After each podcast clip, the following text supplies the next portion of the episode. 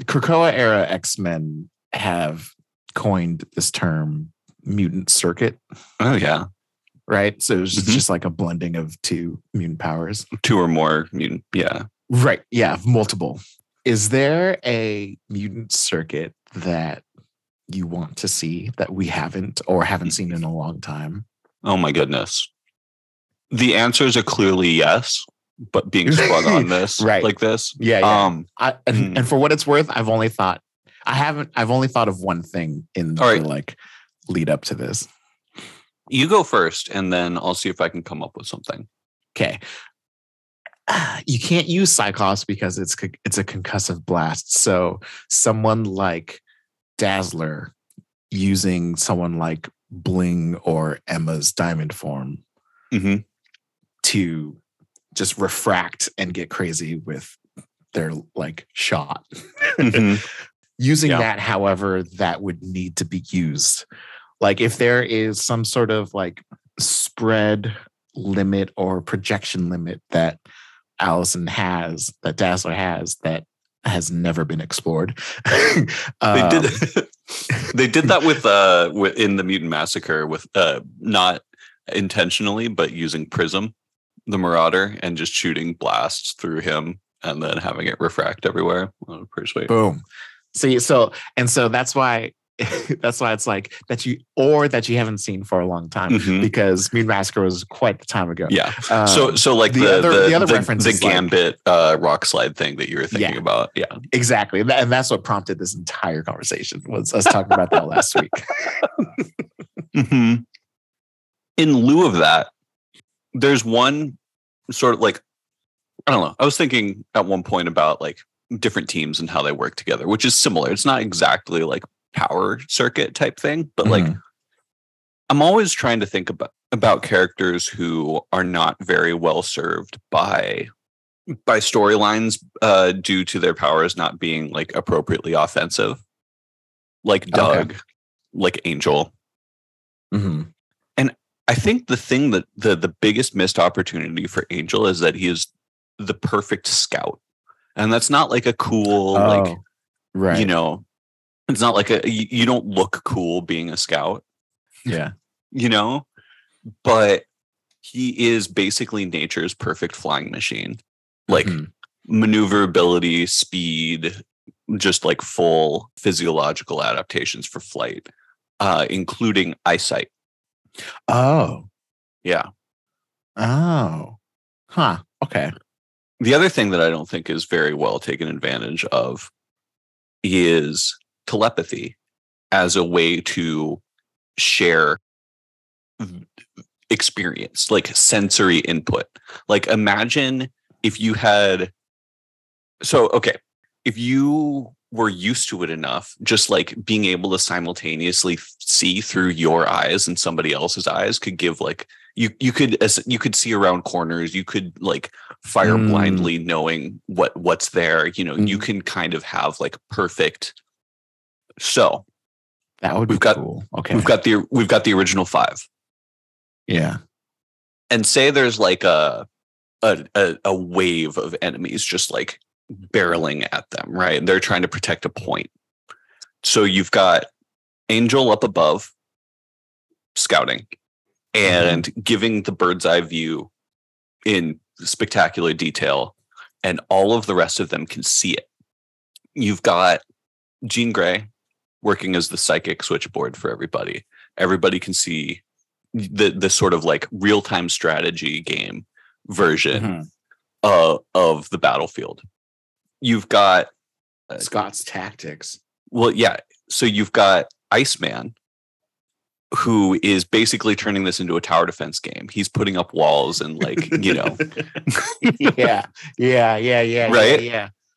And you've got Beast, who's calculating all of the angles and all, you know, like the specific geometry while also doing, you know, like hand-to-hand defense for everybody who gets past the line. And then you've got Scott just shooting the exact precise blast to angle off of everything, all of the ice all the structures walls in the exact way to just clear everybody in one fucking blast. Oh my gosh, that would be super cool. Yeah. Oh, love that. Love that. Dude, oh my gosh, you're absolutely right. Just the level of cheat you can have by having a telepath on the team, right? Is not surprisingly not used. Telepath plus scouting, right? Yeah. I mean, yeah. And you think of like military tactics, like scouting is huge. It's you need forward scouts. Why we have drones. Yeah. well, one of the reasons why we have drones. Oh man.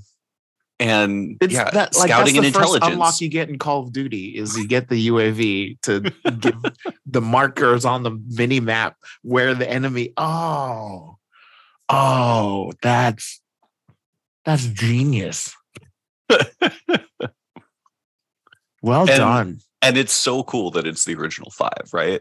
And like you could absolutely see that like they've been working together longer than anybody. Like they would have to have the best mutant circuit. Naturally, they should be doing that. Yeah. Ugh. Well done. I like it. I'm absolutely here for it.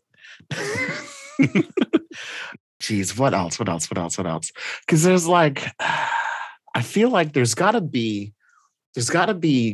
people, like I'm trying to think of another use, the way that they did Jumbo Carnation and Multiple Man and just giving and then telepathically giving each idea to a different dupe to go and create so fun. The freaking outfit. It's so cool.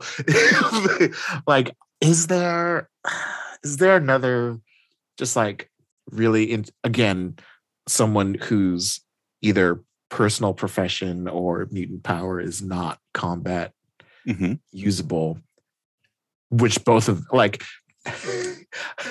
being able to make copies of yourself when you get hit isn't exactly combat appropriate, and having four arms and Teflon skin is also not exactly entirely combat do some useful things, but yeah. Oh, you know, I wonder. Does Colossus's skin conduct electricity? Oh yeah. So like, could you just make him a giant electromagnet? Oh yeah, yeah, you absolutely can with like Surge. Yeah, that'd be or storm. They've definitely done, you know, like use him as a lightning rod. Yeah, use him as a lightning rod. Yeah. So I feel like that would be interesting, or like a way to counter a Magneto attack is you come up with whatever reverse polarity of his magnetism or some stupid random thing like that. Speaking of Magneto, fuck, this is going to be an episode. I don't mean to shut off our conversation here because it's. But that happened in Red, I assume, because I haven't read an insane Magneto thing. So I assume that happened in X-Men Red, which we're doing next week. So yeah, that's true. But we see the cliff notes of it. We see the cliff notes. Of it. Yeah. Who else? What else? I guess. I mean, I feel like we've sprinkled enough, but I'm gonna keep coming up with, especially for the classic teams who have the most field time together, like. Like, okay, I'm imagining Scott being like, all right, we need to mobilize all of Krakoa. And I want to put an emphasis on having like the biggest jobs and the hardest targets with teams who have the most experience together. So the original five sticks together because that's just fucking tight. And then you do like, you can put Wolverine anywhere because yeah, he's been on every team. But I like him, you know, with Colossus and Kitty and Nightcrawler and Storm. Like, that's just such a classic team. Yeah. It's funny because, like, your approach is kind of the opposite of my approach. Of like, who are two mutants who haven't hung out together? I know. And how do we blend them? And I'm like, what's the perfect tactic that... Well, realistically makes more sense. Well, that these classic teams, like I want to see these awesome teams work together the way they do, but like what is the tactical advantage that this unit who we're familiar with like would develop together? So a blend that I'm surprised hasn't happened, even with X Club, is Madison Jeffries and Forge. Right? Like, again, with the telepathic link, you just, Forge comes up with the plan, with an idea, and Madison Jeffries makes it instantly. It cuts down production time infinitely. Well, no, you add Quentin Quire to this. So before Quentin Quire was just, you know, pink psychic shotgun guy, his whole thing was, you know, like, I come up with a million brilliant thoughts a minute, right? Right. Yeah. So he is the ideator. Forge is the engineer, and Madison Jeffries is the builder, basically. Yeah. Easy. Like, you give a Quentin or even a Scott, because Forge's mutant power, for whatever stupid reason, is anything he can think of, he can create, right? So, or he can engineer. So you get someone who is a thinker, or a strategizer. You give him a Quire, you give him a Cyclops, and just like here's a random doomsday scenario, because Cyclops has his whole like files, his list of files, and you just say, Forge, solve this, solve for X. And he's like, oh, okay, cool. Yeah, here's the idea in my head, and Jeffrey's is like, oh, cool. Like, do that, but then you have to also psychically turn off the emotional connection that Madison Jeffries has to every single computer that he creates. Bit of a problem. But then also Forge and someone like Warlock, like Forge's understanding of and even Cable and Warlock, like. Techno-organic buds. Yeah, and all that stuff. Just, I feel like there's a semi-missed opportunity, but also you don't want to make... I feel like that might also reduce the wonder of Warlock if you pair him up with someone who can control his every atom. You're not wrong. So maybe not Cable and Warlock, but... I have a feeling we'll see something between them before Krakoa era is up. I feel like there has to be. They've gone too deep on both the integration of Warlock and the justification of Cable's TO balancing out his TK. Just absolutely insane. Yeah. It's so crazy. But yeah, with Krakoa being part Technarchy. Well, God, can you imagine if one of the storylines involves the Technarchy coming back? Yes. Well, Magus is dead, as it turns out. Right. Yeah. So, like, if they become like this wandering race, the way that the Skrulls have been. There traditionally isn't, like, Technarchy is not. It's just a couple, like it's not a full race. Oh, in my head, they are a race on a planet. No. It's just Magus, like, kind of floating through space as sort of a beacon for phalanx infections, and then he creates spawn like Warlock and shoots them down, and blah blah blah blah blah. So then, does Warlock become the new Magus and want to make a new Technarchy and take Krakoa with him into space, and that's the fall of X? I mean, that first part was kind of part of the plot of, what was it, Annihilation Conquest, or the fallout from Annihilation Conquest? Well, Annihilation Conquest was the Phalanx teaming up with Ultron but. Warlock and Magus were part of that, and I think, and also the young, like, Toro or Taro or something, like, there's another young Technarchy who is mixed up with that, right? And so I think part of the fallout was Magus died, and again, and they're like, okay, Warlock, you're the head of the Technarchy now, and then they didn't follow up with that. I do know, because I spend too much time on the internet, that we're finally going to get involvement. I don't know about payoff, but involvement with the Brood pretty soon. That's dope. I I was kind of expecting to see some Brood in Judgment Day here. Dude, as just they're mobilizing all of their assets. Even knowing the term Judgment Day, I had no idea that this is where it was going to go. I thought it was just going to be Eternals, X-Men, and Avengers are just going to be like, don't fight, guys. And totally. Yeah. I can't wait to talk about this. Maybe we should start the pod, but I totally. Yeah. What are we doing here, man? What is this? Well, put your intro music here. I'm certain I'm going to. I'm certain I'm going to forget this point that I'm in the middle of making, but I should intro the pod.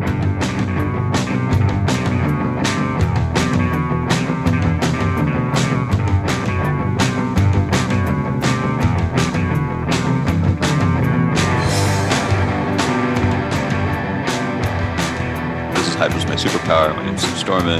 Best buddy Wolf Freeland. We talk about comic books. This week we are talking about such a glorious crossover. I'm so excited. Judgment Day. I'm so excited that you are reading a crossover event with me. Yes, it's so much fun. They had to do was tie in the X-Men crossover event. Yeah, this. I mean, it's like the fifth event, but as far as like the annual crossover. This is the third one we quote unquote have covered. Yeah, on you did pod. Empire without me. It's you did King in Black without me, etc.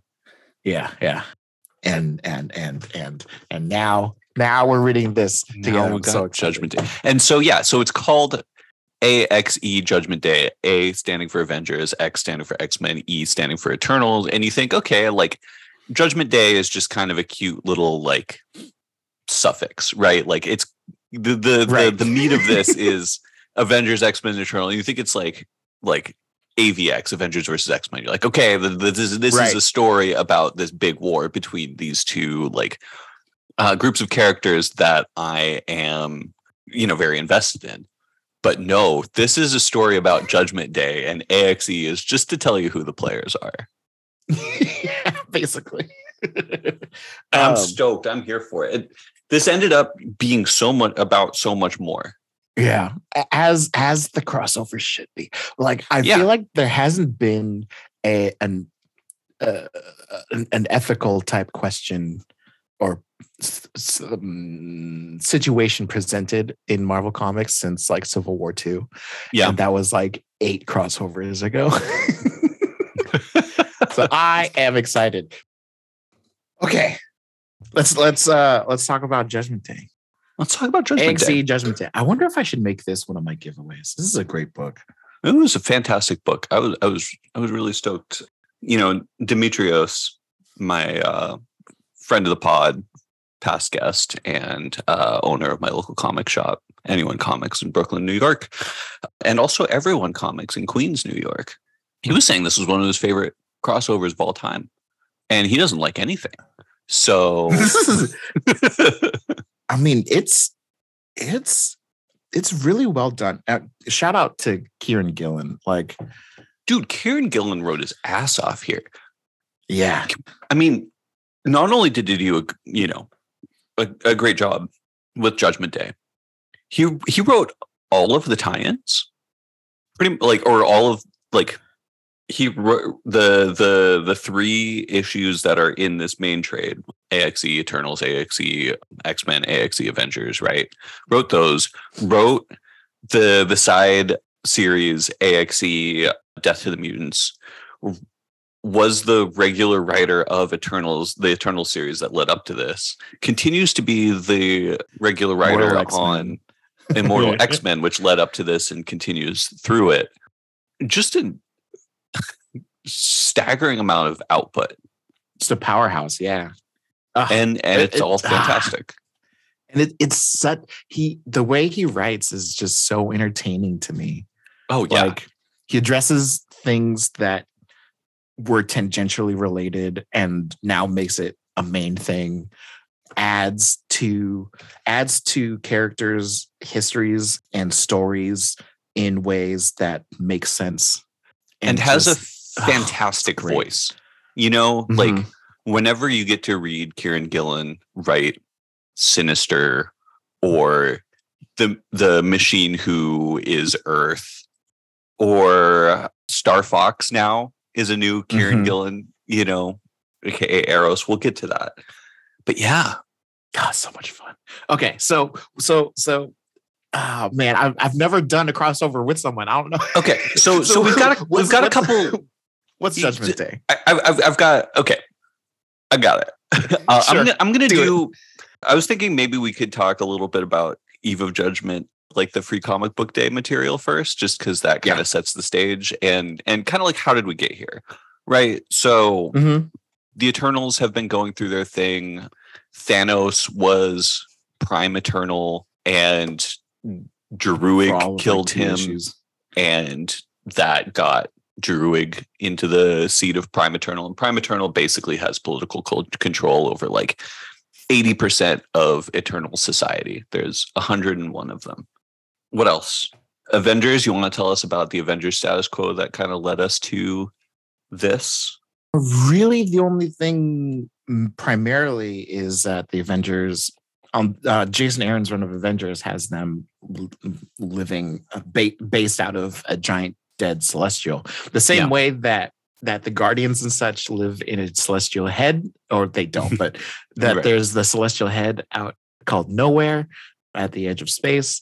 The Avengers have copied that MO, but wanted to do it bigger. And so they have the entire Celestial body and the head, which was originally piloted by Robbie Reyes in the first volume of Jason Aaron's Avengers.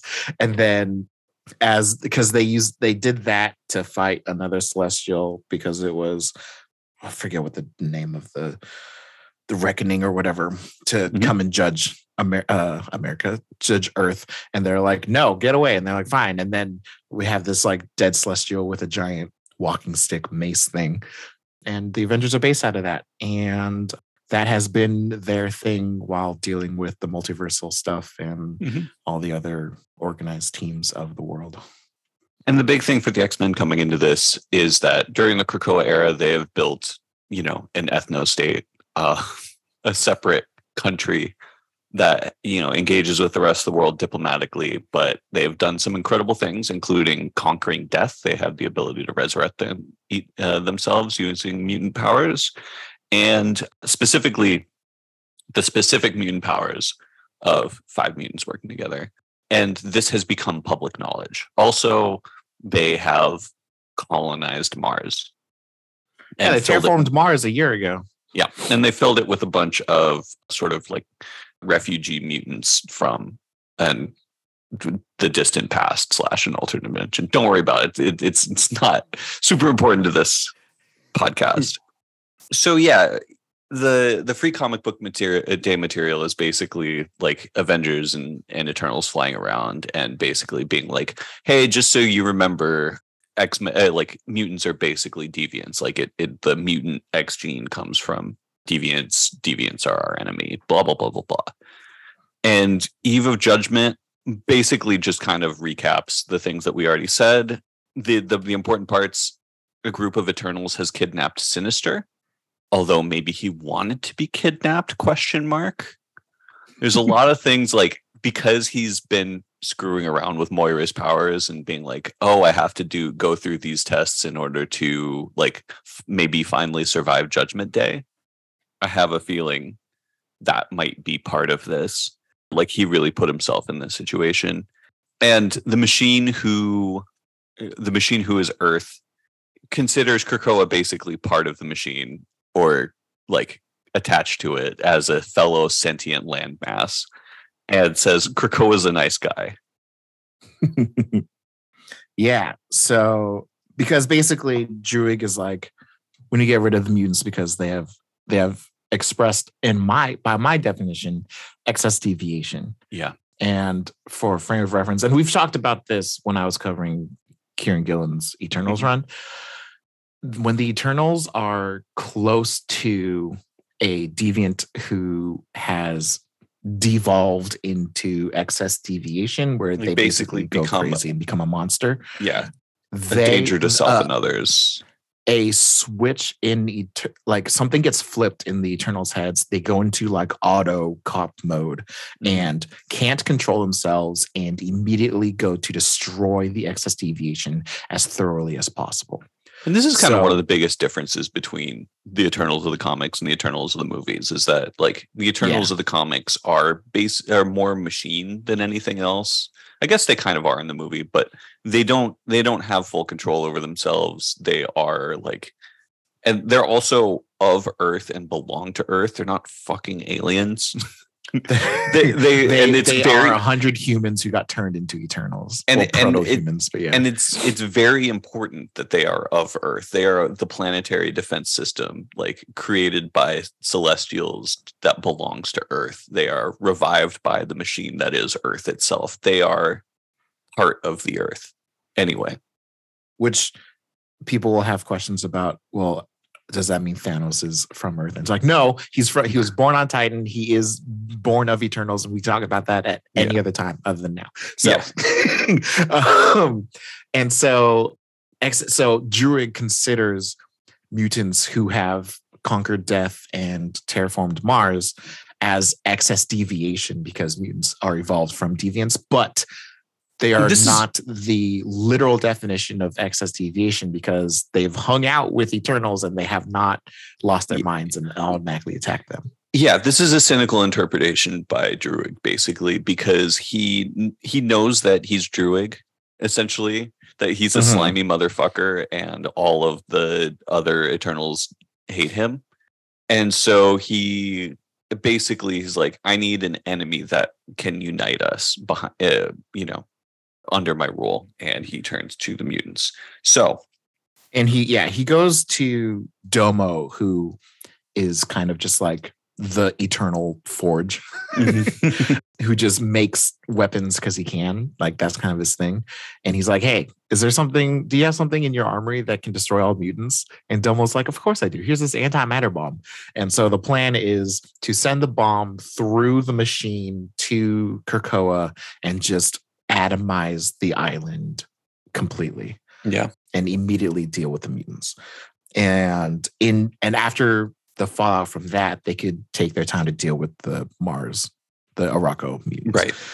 So they send the bomb and they arm the bomb, and then the second they do, Domo and Druig immediately start having like a brain aneurysm and bleeding out of their faces, because that becomes attacking the machine, because the machine that is Earth considers Krakoa part of Earth to a degree or whatever. And so they're like, crap, take the bomb away, get the bomb away.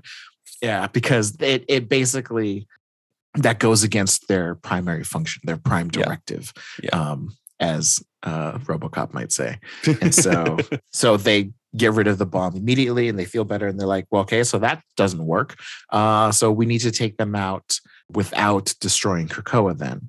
Yeah. And so enter AXE, where the Eternals straight up attack Krakoa and kill as many mutants as possible.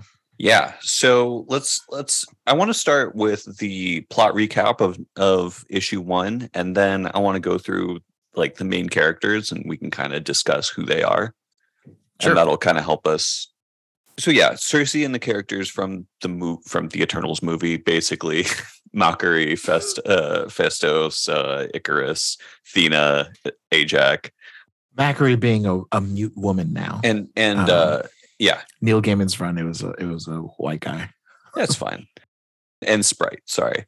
They basically all team up with the Avengers plus Mr. Sinister, who they captured, to go to Avengers Mountain and revive it again. Avengers Mountain is a dead Celestial. Revive it, turn it into a new god who can undermine sort of the spiritual legitimacy of Druig's war.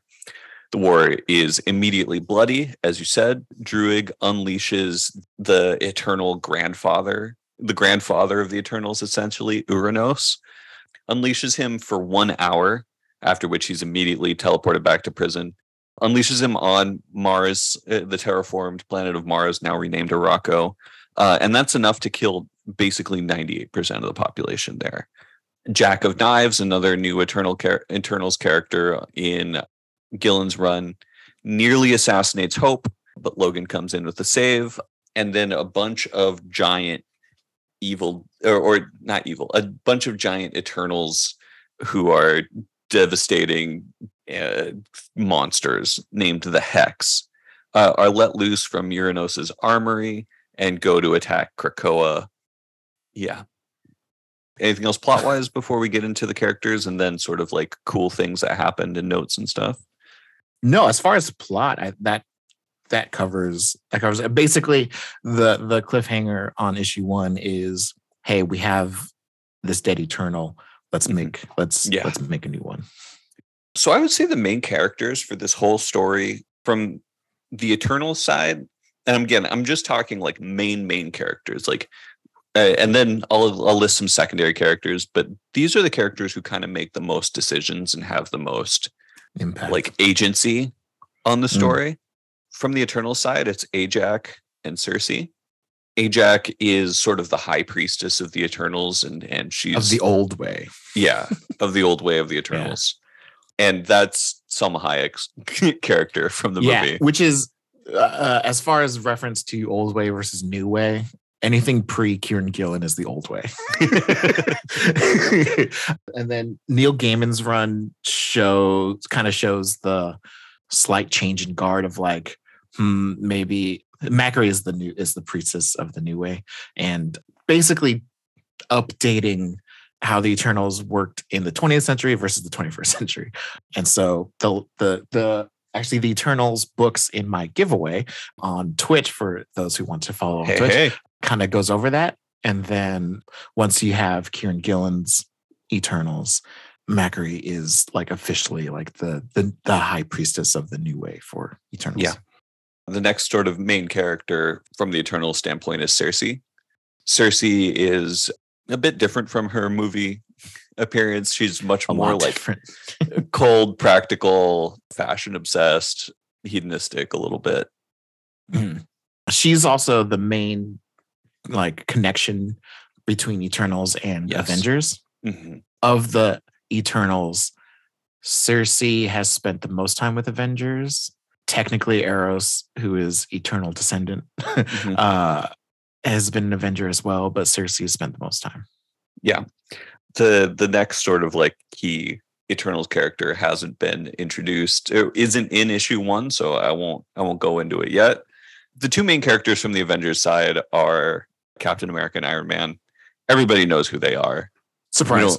We don't need to fill anybody in. And they kind of take their classic roles, you know. Captain America is the inspirational guy, and Iron Man is the like practical problem solver. And nobody else on the Avengers matters at all to the plot. They're pieces to use for whatever. Yeah, that's scene fine. They're in. Yeah. And then the two main characters on the X-Men side are Jean Grey and Nightcrawler. I would argue Wolverine as well. Yeah, Wolverine. Wolverine moves or prevents the plot. Yes, throughout this issue. Yeah, but in terms of like Jean Grey and Nightcrawler, both have a really interesting standpoint on these sort of like themes of spirituality and judgment. Jean, with her history as Dark Phoenix, destroying a planet, no big deal. And her sort of like eternal or endless atonement to try it. I have to be careful with using the word eternal because it's not actually Eternals. Her endless attempts at atonement for, the terrible sin. And then Nightcrawler as the person who has created the mutant religion, so to speak, of the spark. And as one of the sole survivors of the Sultan Arako. Yes. Okay. There's also 6 civilians who were introduced next episode, as main characters, and this sort of like figure of the god. They're like the human perspective. Yes, and I love this part of. I want to spend a lot of time on them as they come up, but they haven't been introduced yet. And then there's the the Celestial itself. And again, it hasn't been really introduced yet, so we won't get there. Secondary characters on the Eternal side, there's Druig, who we kind of talked through. Just a slimy, you know, untrustworthy guy forever and ever, who has become leader of the Eternals. Uranos, who I'm not familiar with this character, so I might need some backstory from you. Sure. He's clearly the more brutal of some of the Eternals. Yeah. And basically, when this happened twice. Again, he killed almost an entire planet's population worth of battle-hardened mutants in an hour. Yeah. So Kronos was the Prime Eternal, and Uranos is his brother. And when someone wants to take over as Prime Eternal to lead the Eternals in a different direction, they have a fight, and then the loser gets either exiled or exiled into the prison or exiled off planet. And Uranos, you know, hundreds of thousands of years ago, fought Kronos to become Prime Eternal. He lost and has been locked away in the Exclusion, which is the Eternal prison, pretty much ever since. Yep. And then after that, Xurus was the Prime Eternal, and he fought his brother Alars for Prime Eternal seat, and Alars lost, and Alars got sent to Titan, and that's where Thanos is born. Yeah. The other sort of key or secondary Eternals are Ikaris, who is Richard Madden's character Rob Stark's character in the movie. He's not a bad guy here. He's just kind of a dum-dum. He's like dum-dum Superman. Yeah, he's portrayed differently in Kieran Gillen's run. Yeah, he's a lot more. He's described as the Arrow, the straight arrow. Yeah, and it's he lives and breathes the Eternal code. Yeah. And then in the first volume, he finds out the secret behind Eternal Resurrection.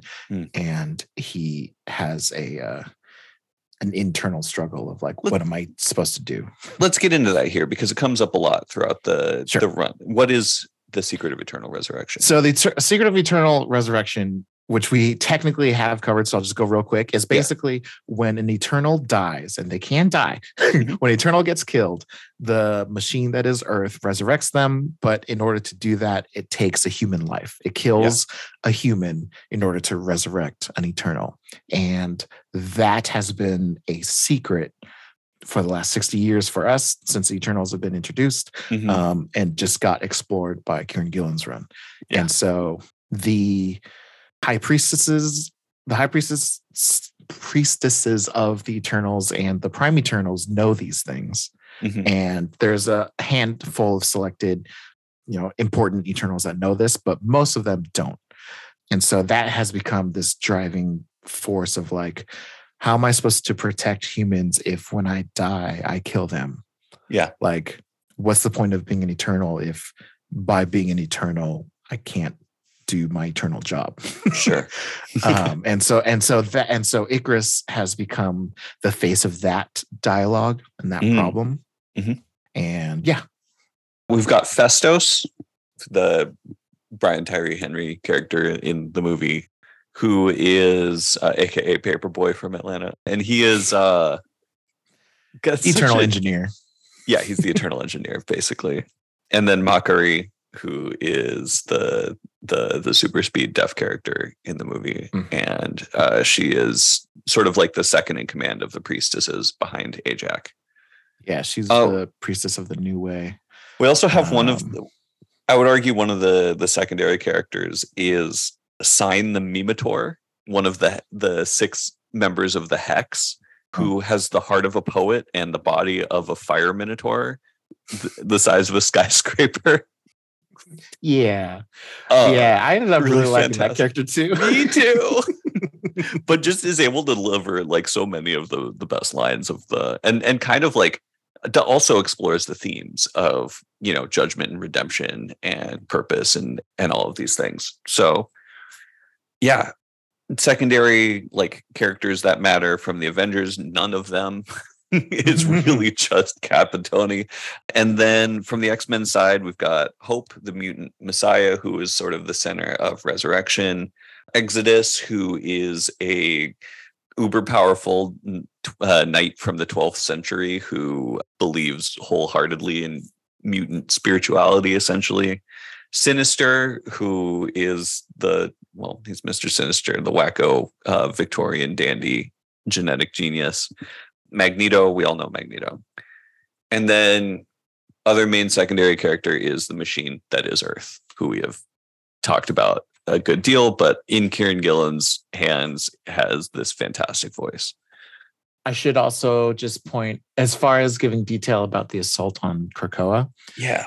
Eternals, and you see this in the movie if you've watched the movie, but the Eternals can form this thing called a Unimind, where the more Eternals gather, the stronger the Unimind, and it becomes this. Its primary use is to either psychically link a shit ton of Eternals to do something to make a weapon that's incredibly powerful. Yeah. Or it's also their, like, for lack of a better phrase, on the astral plane, they can meet and have their vote for the Prime Eternal and so on and so forth, regardless of where they are on the planet. You don't have to bring them physically together because they can form the Unimind and meet.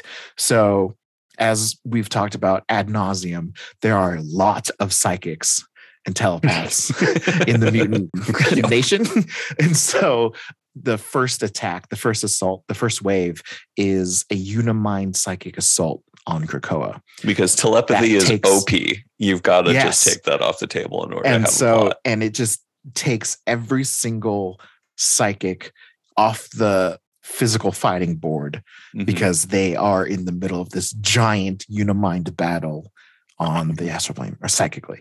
And so you do a Unimind psychic attack, and then you send your physical wave, which in this case, Druig sends the Hex, which are these giant skyscraper size Eternals so dope. That have no mouths. They just are, and they're huge, and they're insane, and they all are just original design. It's so cool. Yes, really cool. Think some of the monster designs from like Pacific Rim. If you took the mech blockiness of the giant robots from Pacific Rim and put them as armor on the monsters of Pacific Rim, you get the Hex. I guess since I'm on camera, just in case anyone, now that we have like an audience and stuff, and this will be on YouTube, now people can look it up. Yeah. So getting into some more notes here, the issue starts with these.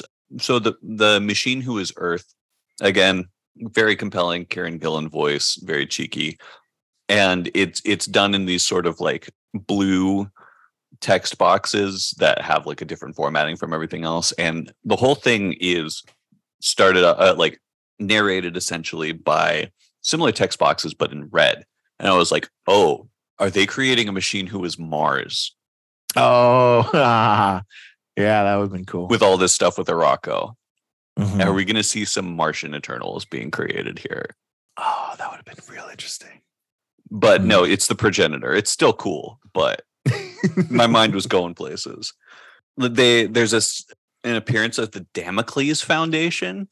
The Damocles Foundation came up in my recent reading on John Francis Moore's run on X-Force. You remember there's like Ulysses, Damocles, and Odysseus, or it was ridiculous. And they there was that whole plot with like creating deviant mutant hybrids, even though I guess that is just a mutant. Yeah, so that was the Damocles Foundation that was behind all that. So we have Druig and Jack of Knives as representatives of the Damocles Foundation in Los Angeles meeting with Moira McTaggart. I thought it was a cool shout out. And that's all issue one. And I think that's kind of it for issue one, unless you have any other notes. No, I think we've explored it to death. Issue two. As the war rages, Krakoa is nearly destroyed till Tony's team succeeds in creating their new god, the progenitor. It commands the Eternals to stop their war and then gives the following dictum. I think this is worth reading in full. People of Earth, listen. You were bickering children. The planet is ruined. You have acted with unrelenting unkindness to one another. You leave me no option. This is your judgment day. You have 24 hours to justify yourselves. You will be judged individually. You will be judged as a collective. If there is more that is just than wicked, you will live. But if you are found lacking, there will be no tomorrow. And that is basically... See, yeah. You are all important. Every single one of you. And that ends up being basically the foundation for the whole storyline going forward. And that's the cliffhanger for issue 2. And I'm like, okay, so how are we going to drag out the Earth becoming worthy in the next 4 issues? Oh, very easily. because this ends up being such a great, and there's basically 2 types of tie-in stories. And maybe half of them are just let's see this character and how they'll be judged and whether they're worthy or not. Which makes it super easy because this is a world-affecting thing and not just centered in New York. So you can just throw any character into this plot and have a very easy and compelling. Yeah, absolutely. Because as we'll learn, the judgments are all basically according to the character's own criteria of what's important to them. Yeah. What do you believe in? What do you stand for? And how do you show that? How do you live that belief? Mm-hmm. What is the effect of that belief? And it's just oh, yeah, it's just so a great jumping off point for stories. Yeah, and so I'm sitting here reading. I'm like, okay, so at the end of issue 6, which is this is a 6-issue crossover. The end of issue 6. The progenitor is going to give the world the thumbs up because it's okay, Earth has potential. You guys are a shining light in the universe. Yeah, this is the arc that you expect. Yeah. Right. And I was like, okay, well, that's okay. But, we also have a lot of wars going on and there's death and famine. Is the progenitor going to pull a Silver Surfer? Yeah. In this situation. Totally. I'm like, okay, that's what's going to happen. This is our plot. So, yep. Yeah. So there we go. Moving on. There we go. So that's what's going to happen here. And it gets complicated very interestingly. Meanwhile, we're introduced to the 6 civilians who I mentioned briefly. And they're sort of humans who act to the readers, show the reader what the moral barometer is for the world in this judgment. And they're just 6 regular people around the world. So you've got Tom in London, who's a bigoted family man. You've got Katrina in Vancouver, who's a woke yuppie who can't get off Twitter. There's Arjun in Mumbai, who is been through all this shit before and he's not concerned. He's an older gentleman. Yeah. The world has been invaded and at risk for... And even before times. That, he's lived through wars. He's lived through natural disasters. He's like, these things... either it'll kill me or it won't. Yeah. Right. There's Daniela in Sao Paulo, and she is a terminally distracted DoorDash delivery person / has 2 other jobs. She's got 3 jobs. Yeah. Yeah.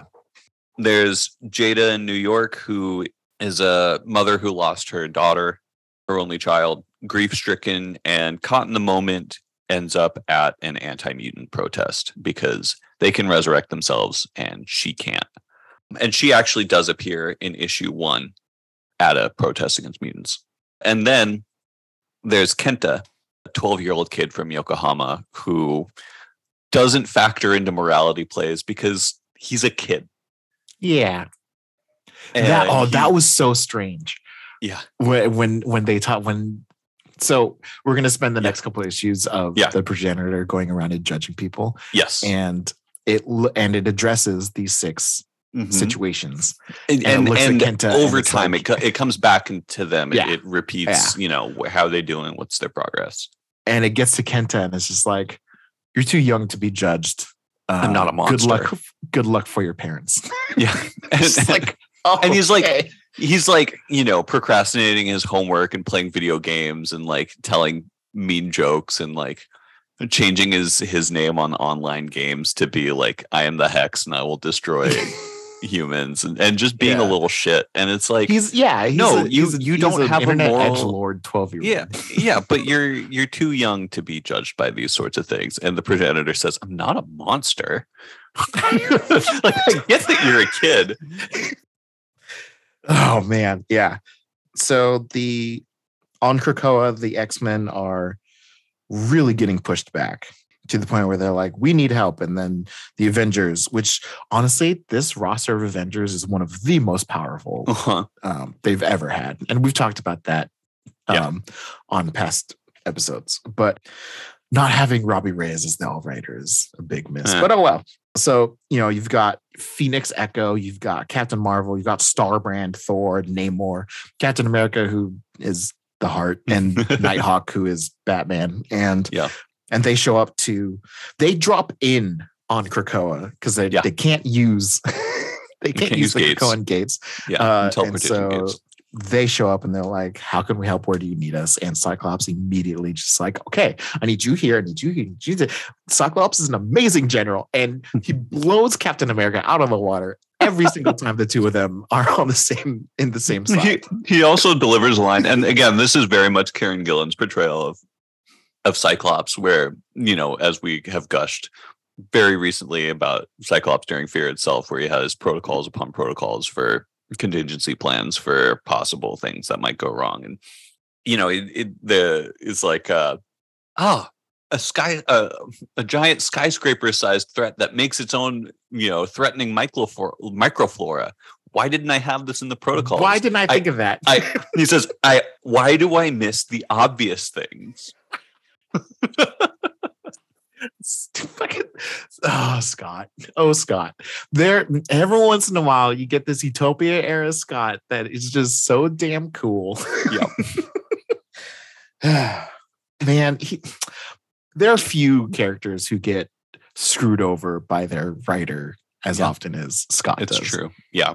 At his worst, he is just so boring and vanilla, and at his best, he is extremely compelling. Just so amazing. And as sort of the fallout from the Hex comes into play, like, it's causing all these natural disasters around the world, and Cyclops is like, all right, you guys, Avengers, you guys need to go, like, help save people from these disasters. And all the mutants see is the Avengers leaving, turning tail, and they're like, see, this is, so there's like this, we're showing this deep and complicated legacy of trust and mistrust, where, like, Cyclops and Captain America are fucking bugs. They get it, buds. They get it. Even though Captain America's like when he comes, they're talking about resurrection, and Cyclops is like, we'll take care of protecting the resurrectors. We still can't let you have this knowledge. He's like, really? You're keeping secrets from me at a time like this? And so, like, there's still that level of distrust, but when it comes to just, like, having each other's back in the mission at hand, in a fight for everything. Yeah. Perfect trust. And you see that a lot. Like, this sort of desperate time calls for desperate measures, like, throughout this, between lots of different characters throughout this crossover. But yeah, when the Avengers go at Scott's request to go save civilians from all these natural disasters, and all the mutants are like, they always abandon us. They're never here when we need them. So that's interesting. We also have our first sort of, like, scene between Exodus and Sign, the Mimitor, one of the Hex, where they, have a giant fight and kind of destroy each other, but they're quoting poetry at each other the whole time. Very cool. And then we also see what the steps were to resurrect the progenitor. And I'm going to say each of these, and you can fill us in on the details. We've got Arishem, the Celestial's thumbprint. Now, who is Arishem, and why is the thumbprint interesting? Arishem is the judge. So he's the one that shows up to Earth to judge the balance between Eternals and Deviants. Mm-hmm. And he keeps on getting sent away for X number of reasons. The Brotherhood of the Shield convinced him to leave. The Eternals have convinced them that they're not ready. The Dreaming Celestial has convinced them they're not ready yet. Like, he keeps on showing up, and sometimes makes planetfall, and he still continually gets convinced to peace out again. And this is basically come to judge Earth like 4 times now in the comics. And this is basically the Celestial from the movie. It is the one main Celestial we've seen in the MCU. I the only reason I keep representing the movies for the Eternal or for the Eternals, it's an easy reference.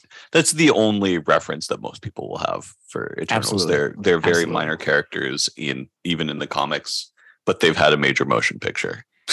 Yeah. And then we've got residue from the Dreaming Celestial that Sinister clones harvest. Can you tell me about who the Dreaming Celestial was and why Sinister is important to this particular part of the plot?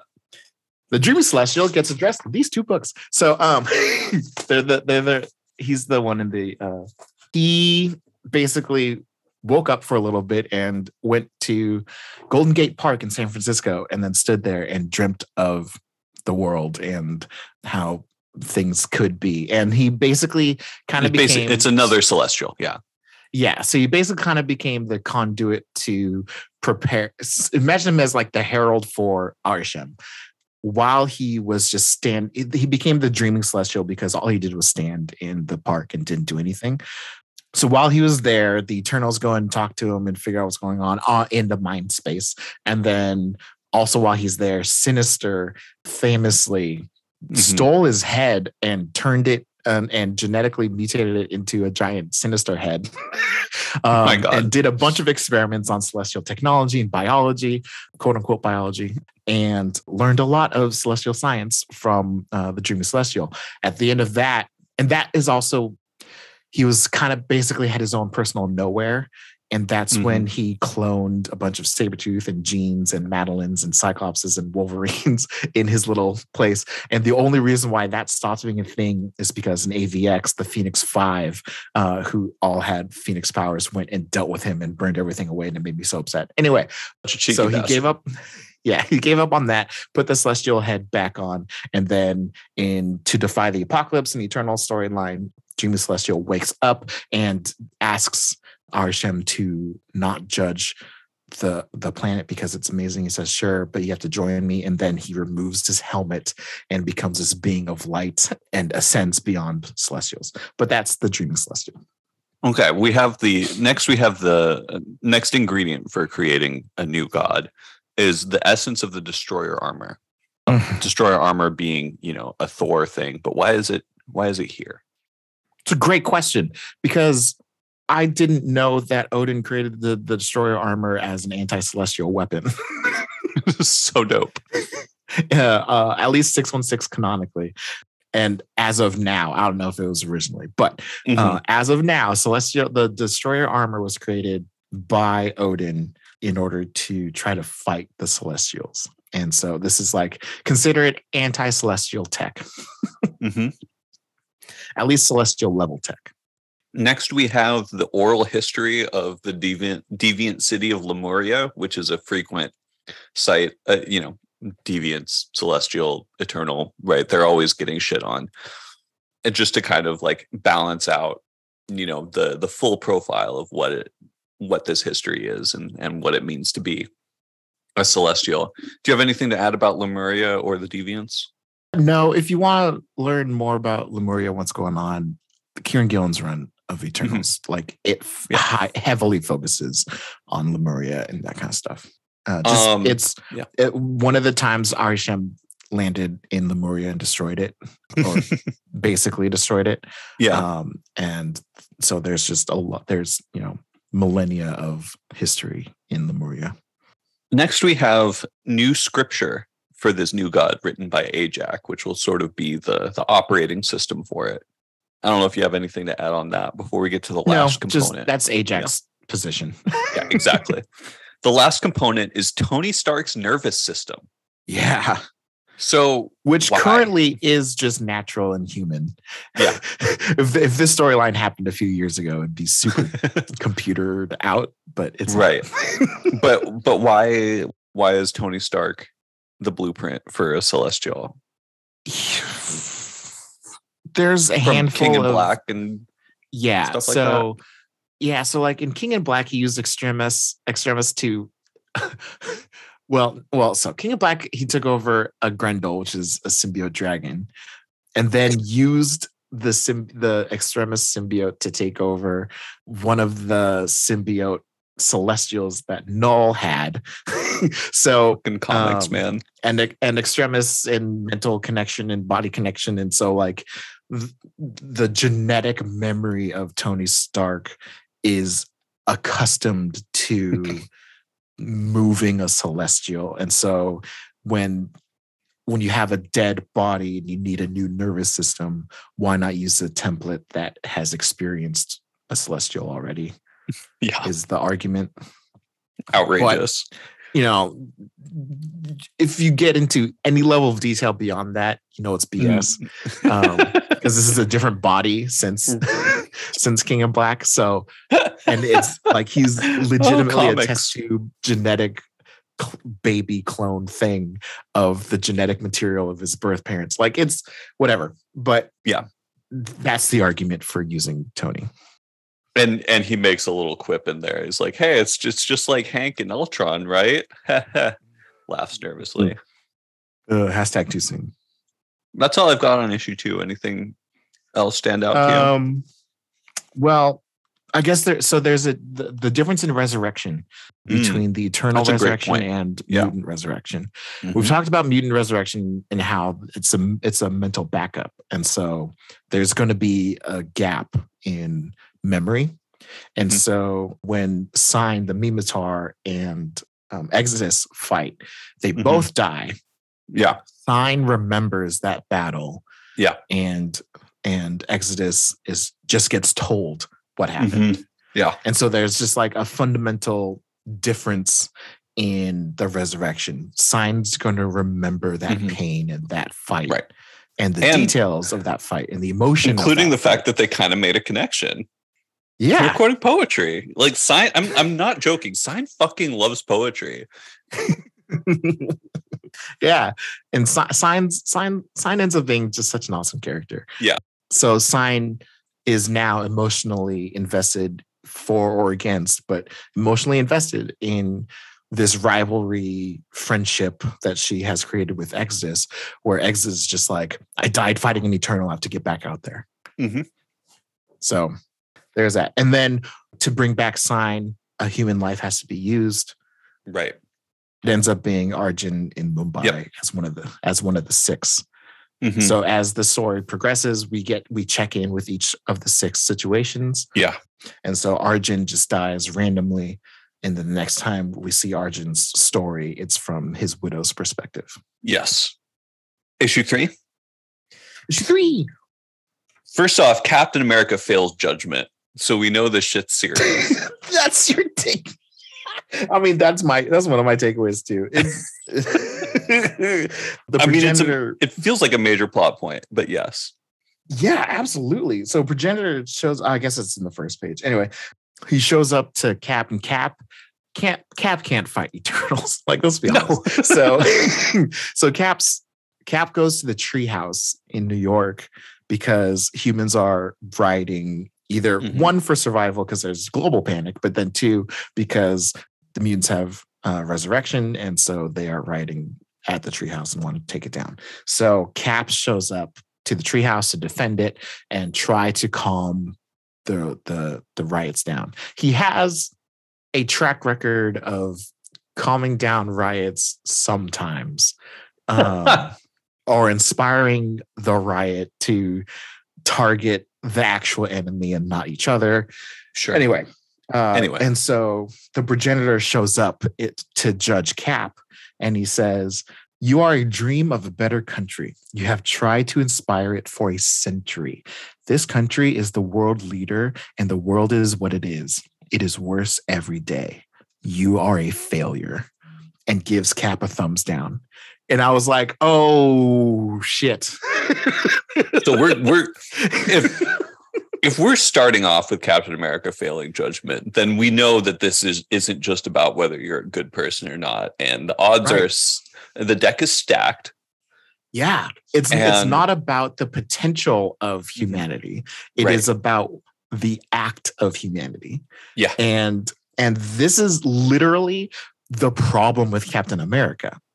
Yeah, just thrown at our faces, because especially because America has changed a lot in the last like decade. Certainly in the last half century since he's been in regular publication. Absolutely. But so like, or in 80 terms years of, since, yeah. In terms of my reading of Captain America and what we have experienced as a country in the last number of years, just and actually when we started doing our podcast, I had this question of Captain America. Why is he a thing? Why do we care? What is the point of Captain America? Yeah. And because. And they've gone through great lengths over the last couple of Captain America runs of explaining Captain America represents what America could be and should be, and this better dream of tomorrow. And so here comes the progenitor, and he's like, I understand what you stand for, but what have you actually accomplished? Look at the America around you and tell me you've done anything. Totally. And they kind of soften it by saying, like, as the world leader, it's responsible for the whole world, but like, it's also America. Yeah. America's just a shitty place as a whole. And yeah, the progenitor is like, dude, you're basically a joke. You have failed. You've propped yourself up on the soapbox of a better tomorrow, and you are living in yesterday. And also just that Captain, and again, this idea that everyone's kind of being judged by an individual criteria, right? Like, he is Captain America, so he's going to be judged by America. Somebody else is going to be judged completely differently. Yes. So just keep that in mind. Which is flexible of the progenitor. Yeah.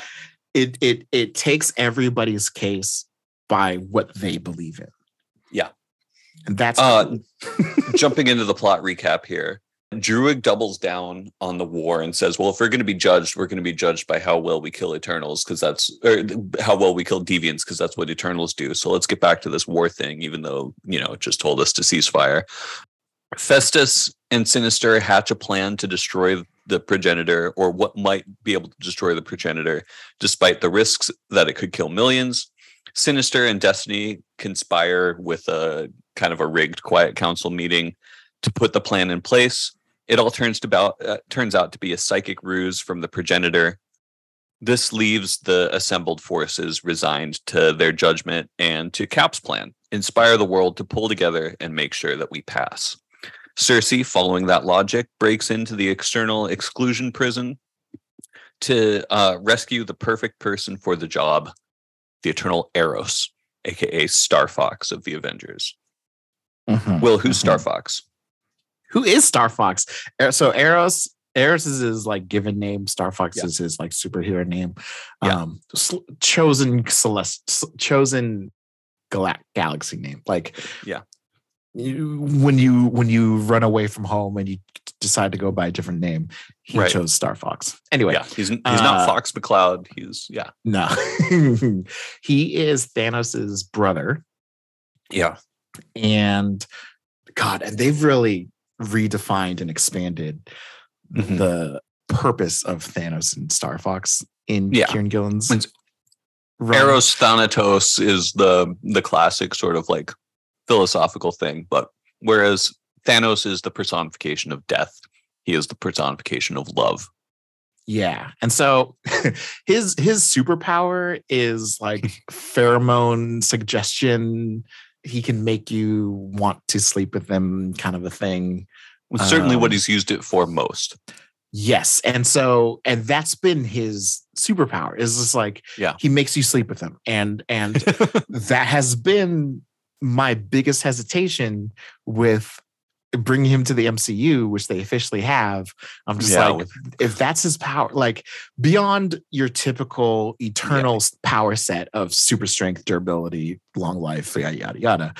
His unique power is that he can make you love him.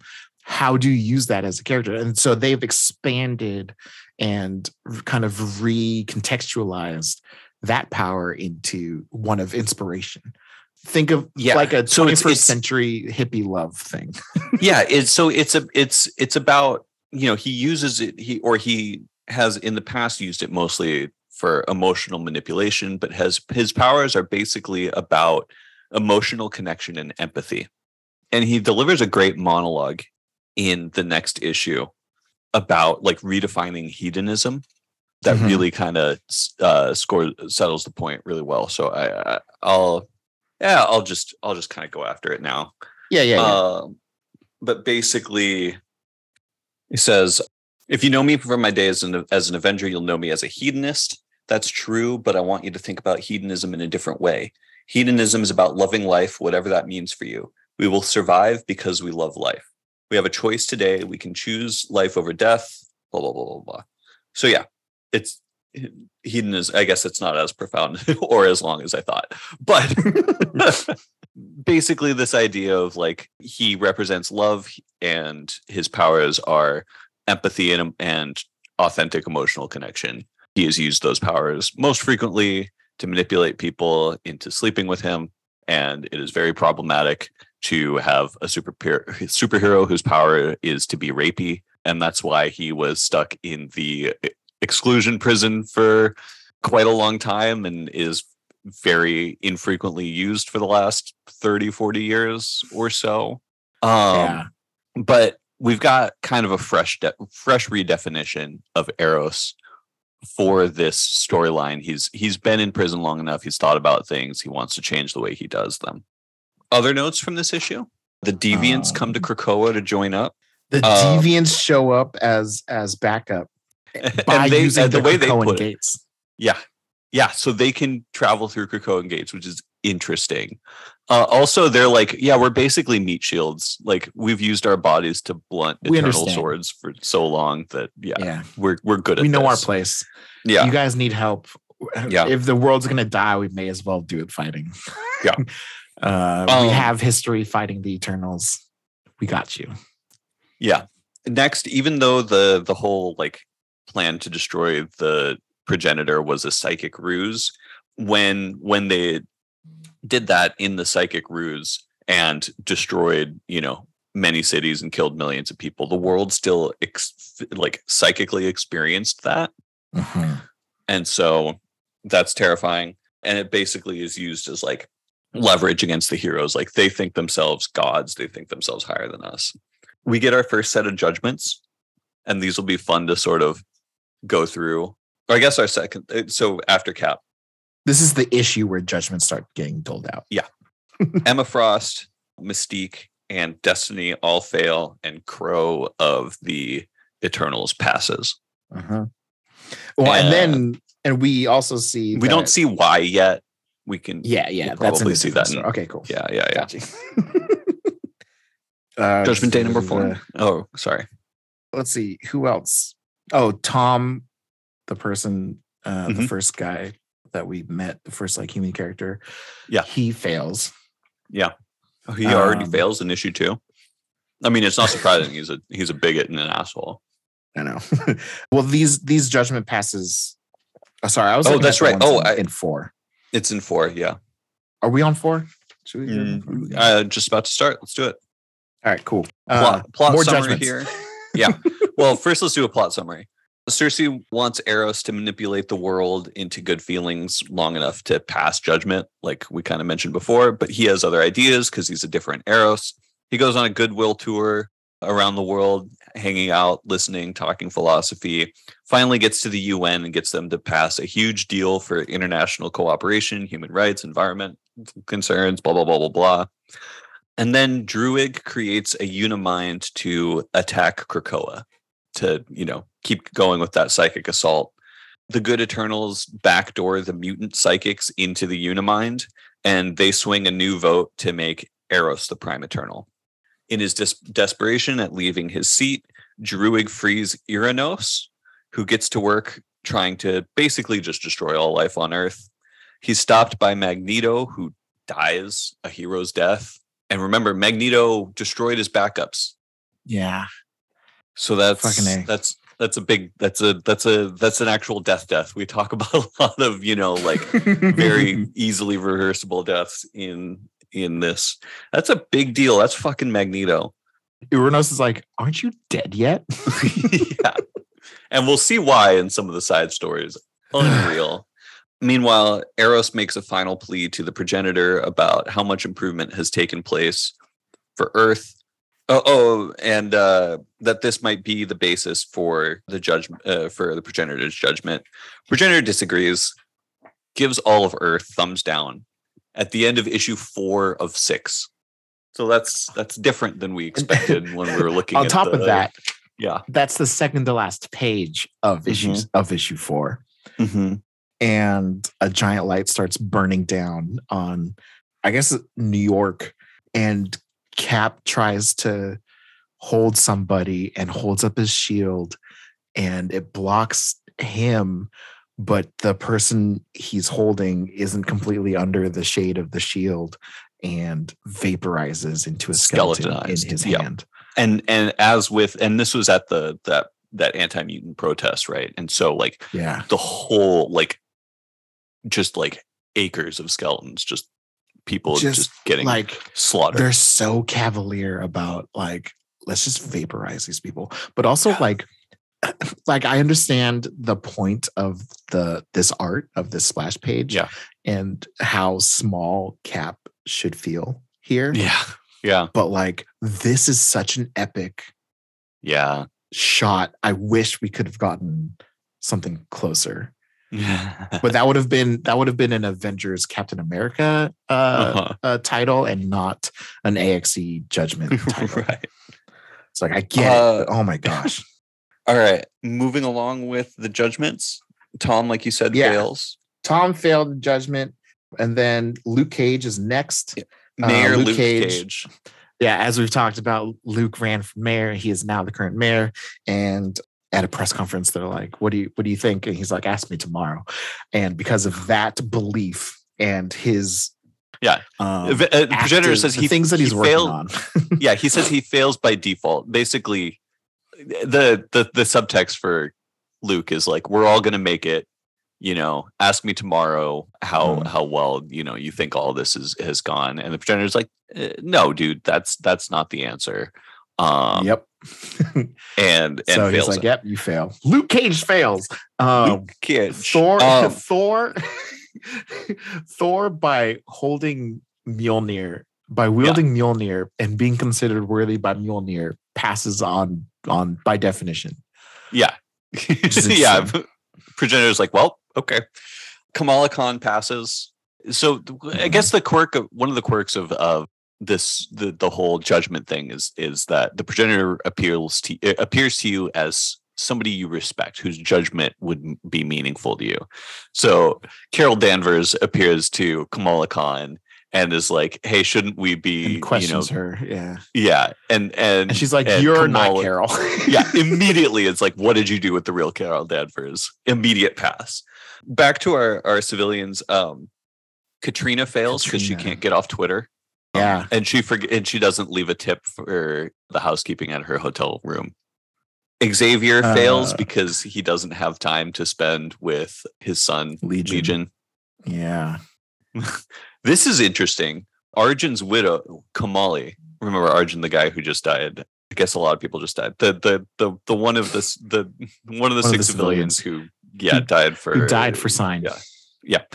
So the progenitor looks in on his widow, Kamali, and says, actually, Kamali would judge me. And this makes me question myself.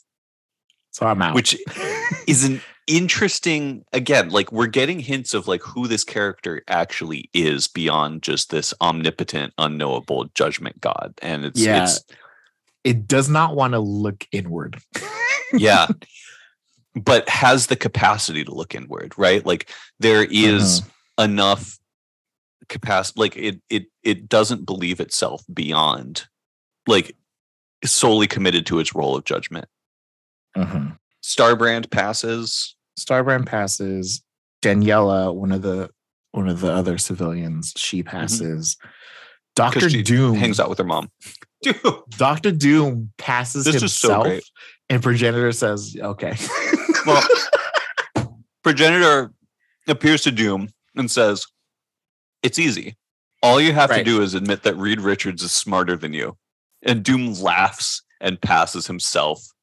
And this is so quintessentially Doom that Progenitor is like, yeah, you know what? I pass you too. Legit. Yeah. And this is what we're saying about, like, this is how the criteria works. It is entirely based on what is important to that person.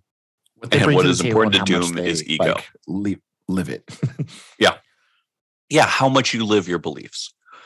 Jada, another one of the six civilians, she passes because at the anti-mutant protest, she feels regret and decides, fuck this. Daredevil fails. He is a man with a firm moral code, which he has violated time and time over. I peer with a crown of thorns and a downturned thumb. Beneath the mask, he weeps, says, I know, yet carries on. So tragic. So perfectly tragic for Matt Murdock. How does Kieran Gillen just understand Daredevil so innocence. Well? Yeah. Oh, geez. And then the Miles Morales passes without even thinking about it. Peter Parker gives him a thumbs up. He gives him one back. He's like, hey, cool. Yeah. Got it. Hey. Moving on. And Virginia's like, cool. Refuses to judge Kenta. Because he's a kid. He's playing games. Yeah. And he's like, he's too young. I am not a monster. Magneto passes. In his dying breath, and they deliver a great line about Magneto. If all men were like Magneto, there would be no need for men like Magneto. Ikaris passes because he's just God's perfect himbo. Sersi fails despite hatching the plan to retrieve Eros and usher in, an era of good feelings. And we don't understand why yet, because this is a pretty good fucking thing. Yeah. We'll learn that soon. And Eros, it notes, has already judged himself a failure and is trying to make amends. Mm-hmm, mm-hmm.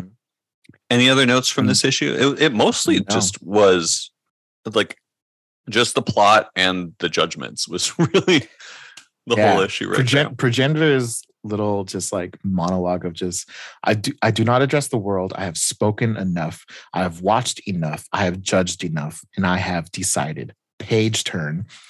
You have all lived enough. And I was like, oh God, if you had a million years, you'd never do enough. Oh no. And then the next cells, the thumbs down. You'll always be better tomorrow, but you didn't realize that one day tomorrow's would run out, and that day is today. Devastating. Fuck. Especially to me as a born procrastinator. Like, I really felt called out. Yeah. Yeah. So we now have two issues left of a failed Earth after the apocalypse. And this is part of what I love so much about this story is that it renders the judgment as not final. And the things that you do after the end are as important or meaningful than what you do while you're awaiting judgment, essentially. Mm-hmm. I thought that was really cool. Yeah. And this is not where I thought this story was going to go. As we talked about earlier, I was self-foreshadowing and it was kind of on the nose, but I was like, end of issue 6, there's definitely going to be a thumbs up because we have the potential. And that's usually what people point out. But Kieran Gillen is like, nah, like, fuck potential. This isn't the story that we're telling here. Yeah. So issue 5, plot recap. Steve, devastated at the sight of all of these dead bodies. Jada comes and brings him a coffee. Nightcrawler shows up and is like, hey Cap, let's go to the North Pole here. Mm-hmm. And I think everyone would see you give this false god a piece of your mind. Interested? Yeah. And he does, and he just stands up and tells him off, and Jean psychically broadcasts it, and Progenitor just fucking mists him, just turns him into nothing. Oh my gosh, just how dare you just evaporate Captain America Rogers. But again, he right. He failed. But Captain America doesn't stand on the pedestal that the rest of the Marvel title has put him on for the last 100 years. And so Jean's broadcasting the inspirational, confrontation. It's enough to rally the full AXE forces. They decide to strike at the same vulnerability from that was revealed in issue 3, even though the strike in issue 3 was a psychic ruse. The vulnerability was real. So okay, let's do this. They assemble an inside team, essentially, of Ajak, Macquarie, Sersi, Iron Man, Jean Grey, Wolverine, Sinister, and Jack of Knives, who dies immediately to provide a distraction for the rest of them. And then... there's this... Eternals cannot attack a Celestial. Yeah. Biologically cannot attack. And so Eros, as Prime Eternal, unlocks their brains so that the mutant psychics and telepaths can overwrite Eternals' base instincts and let them attack a Celestial. And so... a different telepath is paired up with each Eternal. That's how many telepaths live on Krakoa, that there are enough that they can each team up with a different Eternal that's used in this assault. And it's absolutely insane. And also elsewhere, they've... I don't know if this happens in this issue or later, but the Stepford Cuckoos each take one of five members of the Hex, and then Emma takes the sixth. Just very cool. And then the end of the issue, plot recap, the mutants use their 5 resurrection abilities to resurrect Captain America. Oh, shit. With shield. Oh, shit. With the shield, yeah. Just to make it obvious who's coming out of the, out of the egg. But like, yeah. Oh. So this... open some fucking questions. I didn't even know it was possible to resurrect non-mutants. I mean, I suppose like all you need is to be able to clone them and to back them up, but like Cerebro's hasn't really messed with non-mutant psyches before. But I guess it's just a psychic reading. We've got plenty of psychics, so no reason why it shouldn't be doable.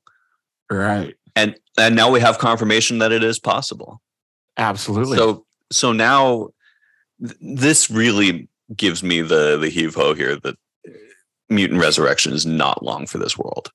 Like, not long for Marvel Comics.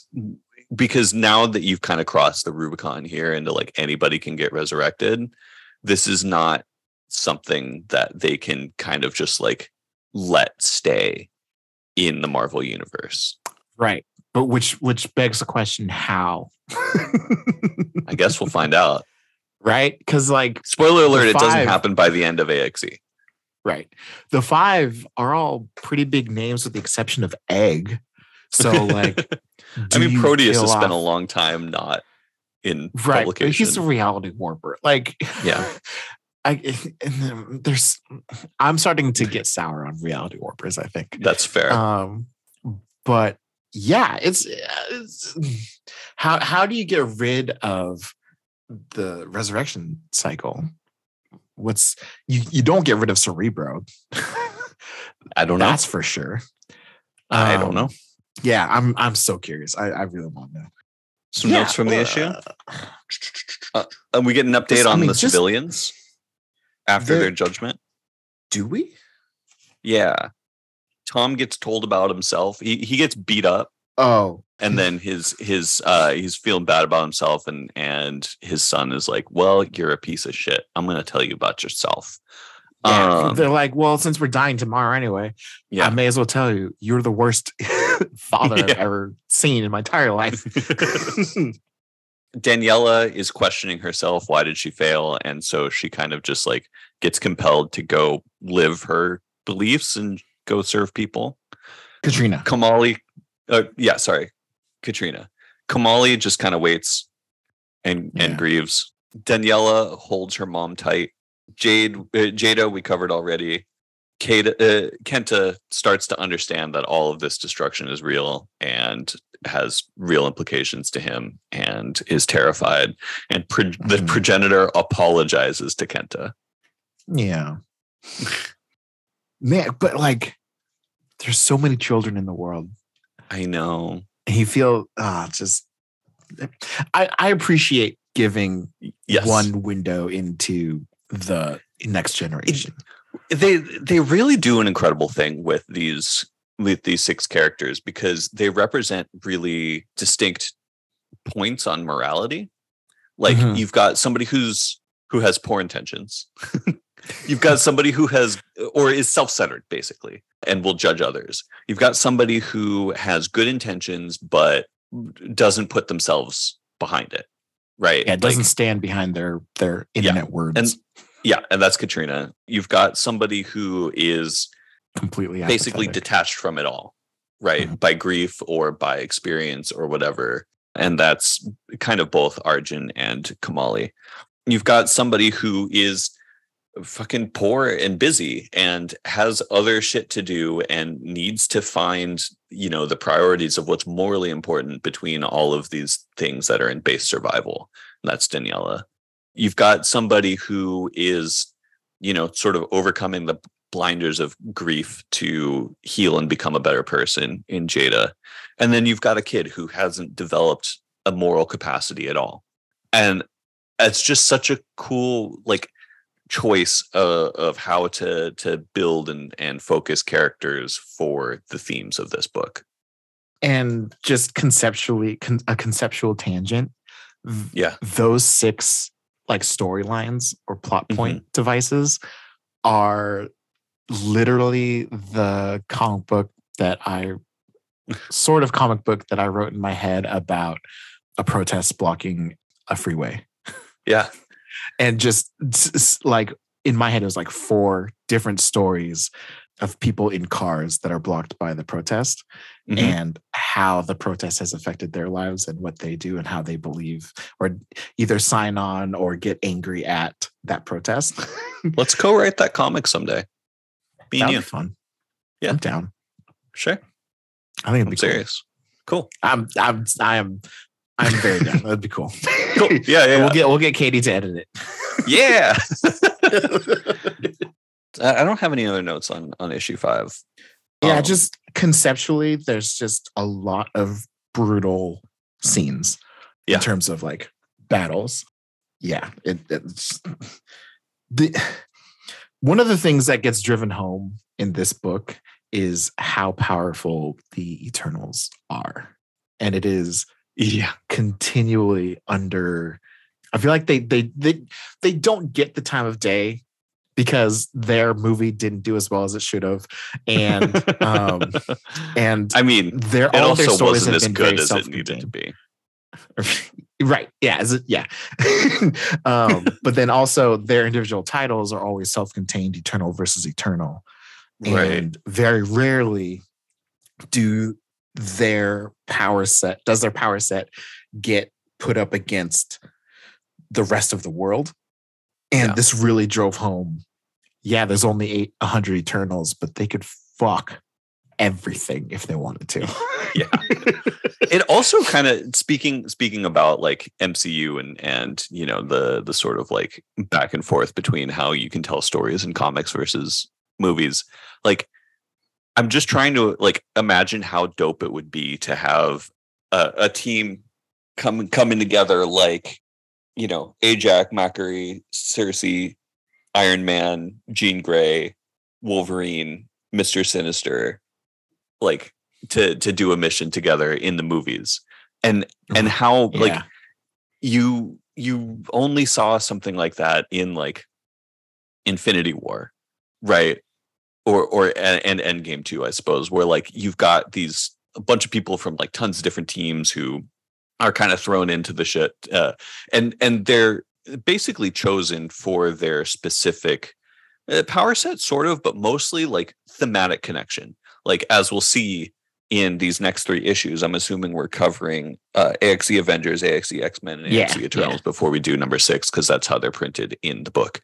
But the main characters here are all kind of chosen because of their specific relation to judgment. Mm-hmm. Jean Grey, Tony Stark, and Ajak are the main characters of these 3 issues, and they all you know, end up playing a really crucial role in the climax. And it's because of that. So, yeah. Do you want to get into AXE Avengers? Yes. Okay. Yeah. So 5 ends with this infiltration team and Cap being resurrected. Holy shit. Yes. Okay. So holy shit. So God, okay. Let's take another step to freak out about that, because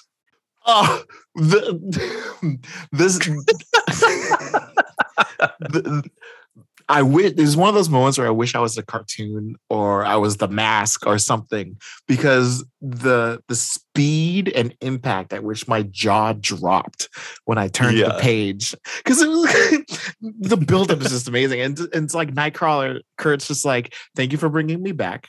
We have we're running another test. We're gonna bring someone back, and Exodus is like, I can't believe you bring back that person. And, and Nightcrawler is like, this is a blasphemy. Yeah. Right. Why not bring back Cyclops or whatever?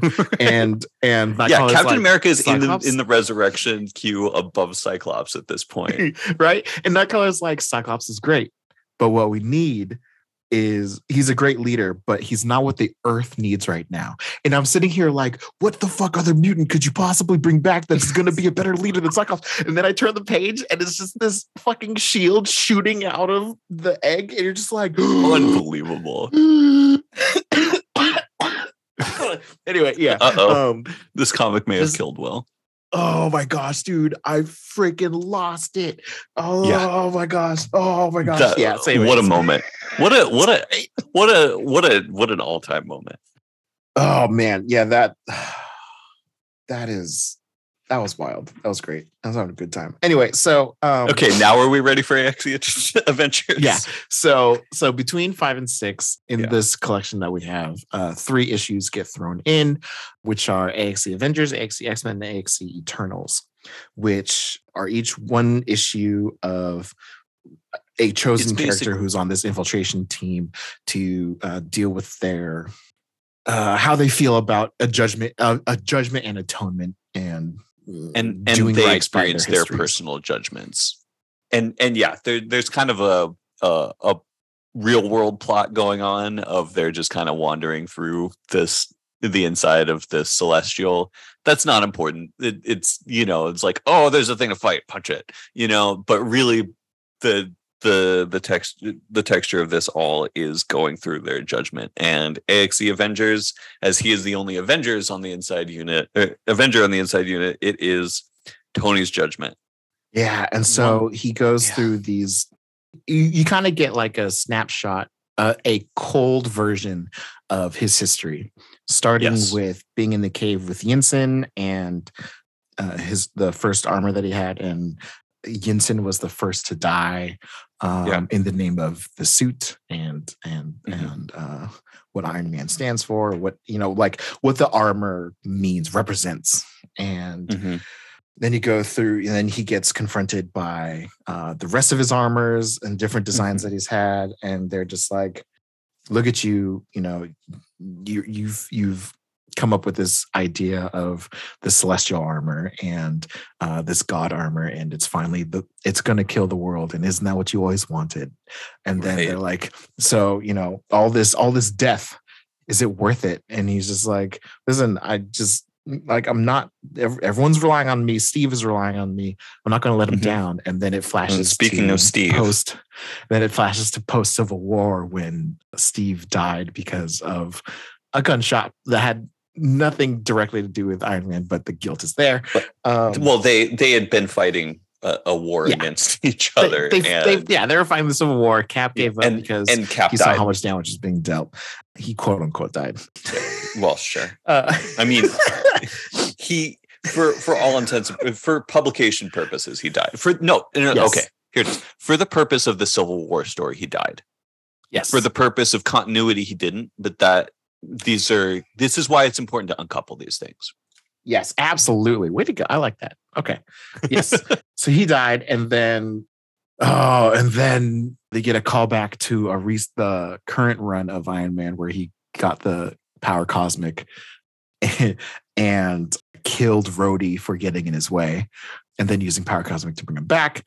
And then a flashback to when he cloned. And then so now it becomes this question about him playing God. And then Tony using Thor's DNA to create a character who ended up being called Ragnarok. And also during Civil War. Mm-hmm. And when Thor came back in Straczynski's run, how pissed Thor was about that.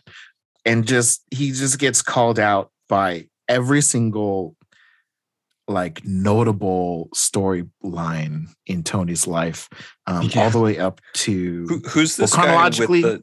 Who's this guy with the glasses who takes his glasses off and looks at, you know, who's saying, "You could have never held it together. Men like you are killing the planet slowly. At least this cuts to the chase. You're an addict. You always will be. You're off the booze. You're addicted to saving the world. Bigger risk, bigger high. How fine can you cut it? Eventually, you're always going to push it too close." Who is? Oh, that's Bruce Banner? Oh, yeah. Okay. And then he's Hulk. Yeah, because the X and then the next page is he's so angry, turns into Hulk and punches him. Okay. Yep. And then Janet Van Dyne. Past girlfriends and lovers. Yeah. Yeah, you got Wasp, you've got interest. Black Widow, you've got Pepper Potts, you've got Patsy Walker. Mm-hmm. And she says, "Got some bad news. With Whitney Frost-shaped exceptions, you're attracted to paternal figures who provide a strong moral compass because yours is absolutely whacked. Weird quirk." And then finally, he relives the card crash that killed his parents and gets his final judgment from his father, who passes him. Mm-hmm. You're too hard on yourself. You pass. I couldn't be prouder of you.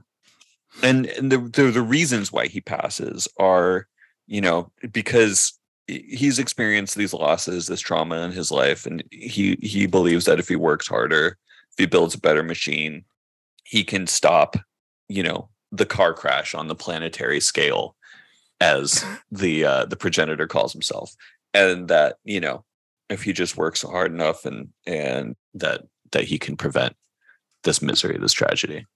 And the other thing that's important here is that Tony immediately makes the connection that not only it's not just that he passed and gets to work out his daddy issues, as Sinister points out, but that he realizes that if he's being tested now, it means that post-judgment. Post-judgment of the world, it means that the judgment isn't final, that this is still part of the judgment process, and that there's still hope to be found, that we can still pass, we can still save people.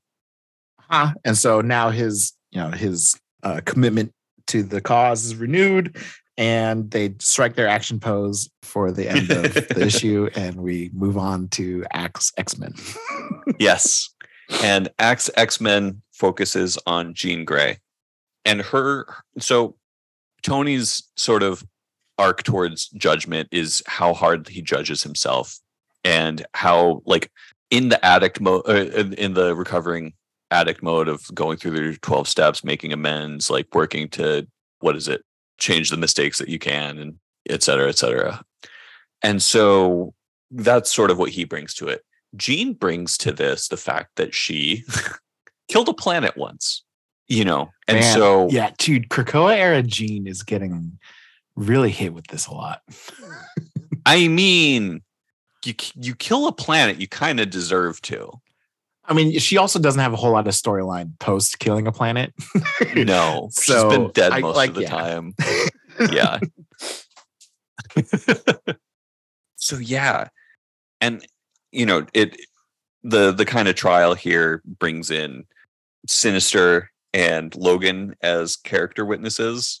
Sinister says, I cloned her and I couldn't. Like, there is something about Jean Grey that I couldn't replicate despite all of my science.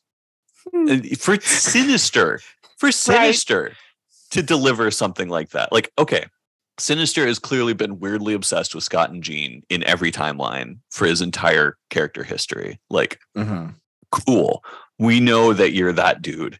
We know that you have these preoccupations and obsessions.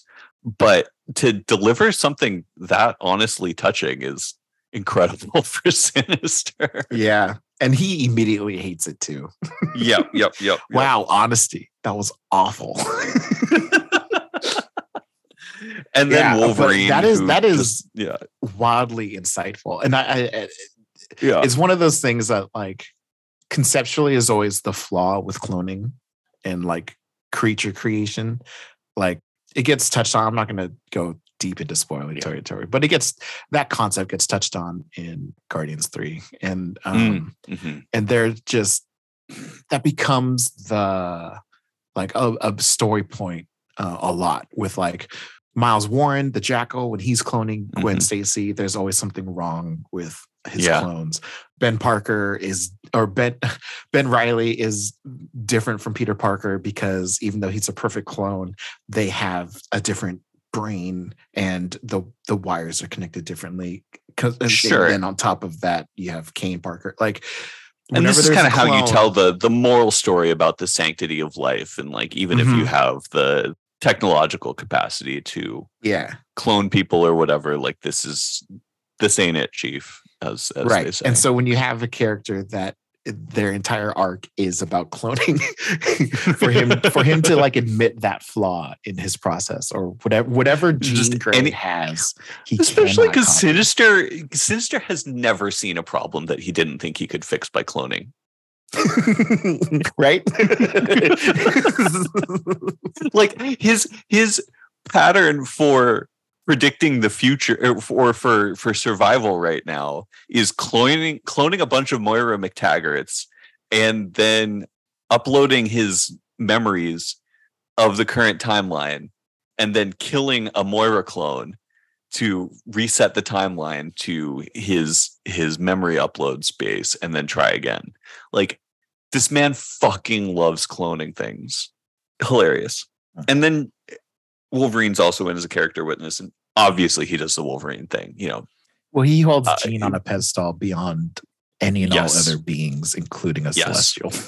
Yeah. It's like, if you're a space god, whatever. Somebody like you doesn't get to judge somebody like her. But, you know, she did kill a planet, and there is no atoning for that, even no matter how many worlds she saves. But that's kind of not the point. So she fails the test, but that's almost like, and it's, you know, devastating to her. But, like, just imagine being judged by the people who mean the most to you in your life and them saying, like, nah, you suck. You aren't worth it. But, like, it doesn't stop her from keeping on, from going on to the next thing and still trying to do the right thing and be a hero through it all. Yeah. And her whole thing, like, her take, because the whole destroying a world thing just really puts her in the red here. And so, and so she says, you know, saying destroying a world is unforgivable while it's doing this. How did it? I'm going to annihilate this hypocrite. It's like, woo! Oh, man. Yeah, so Jean fails. Jean gets a thumbs down. Jean fails. And then we have AXE Eternals, and we have... Oh, sorry. One more thing from AXE X-Men. Throughout this whole thing, Sinister is never judged. He remarks on it a couple times. There are a couple possibilities here. One is... Damn it. Why are you making me think? Okay. Let's go. Well, one is obvious that he's lying because that's what he does. You know, he got judged. He doesn't want to tell anybody about it. You know, whatever. That is a much less delicious possibility to me than Sinister isn't being judged here because this Sinister is a clone. Yeah.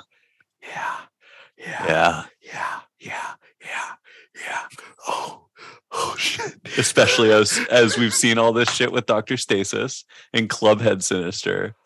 Oh.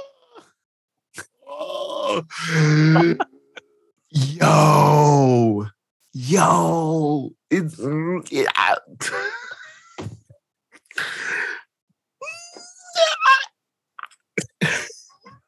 because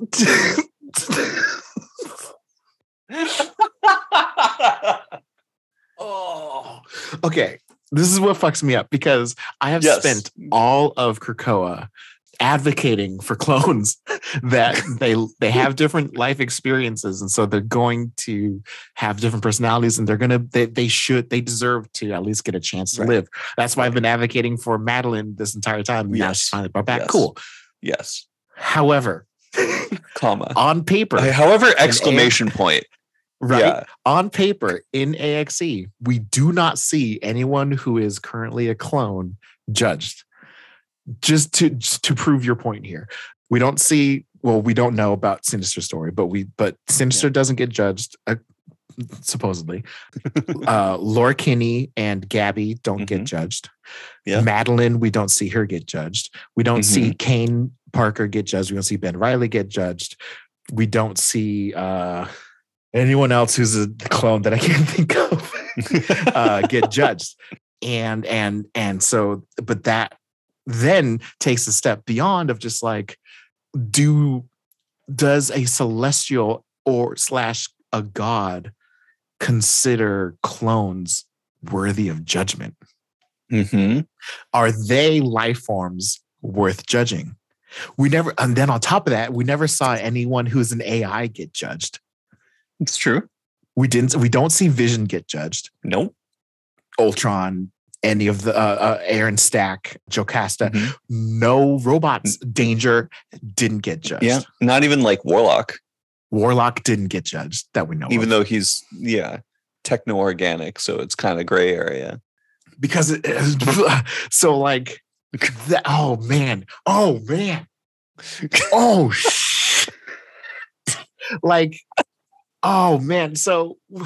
we teased this sort of conversation with Matthew and Paul, who are the Superior Ethics guys, and we're going to have them on in a couple of weeks. Yeah. Folks, thank you. And one of their reactions to the premise of this story is, why are humans the only ones who are being judged? Which I am now on this entire bandwagon of our artificial intelligences and clones being judged. Yeah. Oh, can I just ask Kieran Gillen on Twitter? Go for it. Do you think he'll answer? No. Okay. You start on Axe Eternal. We don't need to spend time on this, but now my mind is blown, and how dare you do this to me? Oh my gosh. Okay. So Axe Eternals actually goes through two different things. First, we go through, why did Sersi fail her judgment despite having the great plan? And as you kind of mentioned before, it's because she went out of her way to keep the world from knowing the secret about eternal resurrection killing humans. Okay. We also have Ajak's judgment. And through it all, and her sort of take on the concept of judgment is more about flipping the mirror. Well, it's about two things. One, it's about flipping the mirror on the progenitor, because she's like, well, I made you to be a better god. Like, I'm judging you as you're judging me. And she still believes in the progenitor to be that better god, even after, casting judgment and destroying the world. And the other part of judgment for her and for the Eternals in general is that they fundamentally can't change themselves. They are. Right. Sorry. No, do it.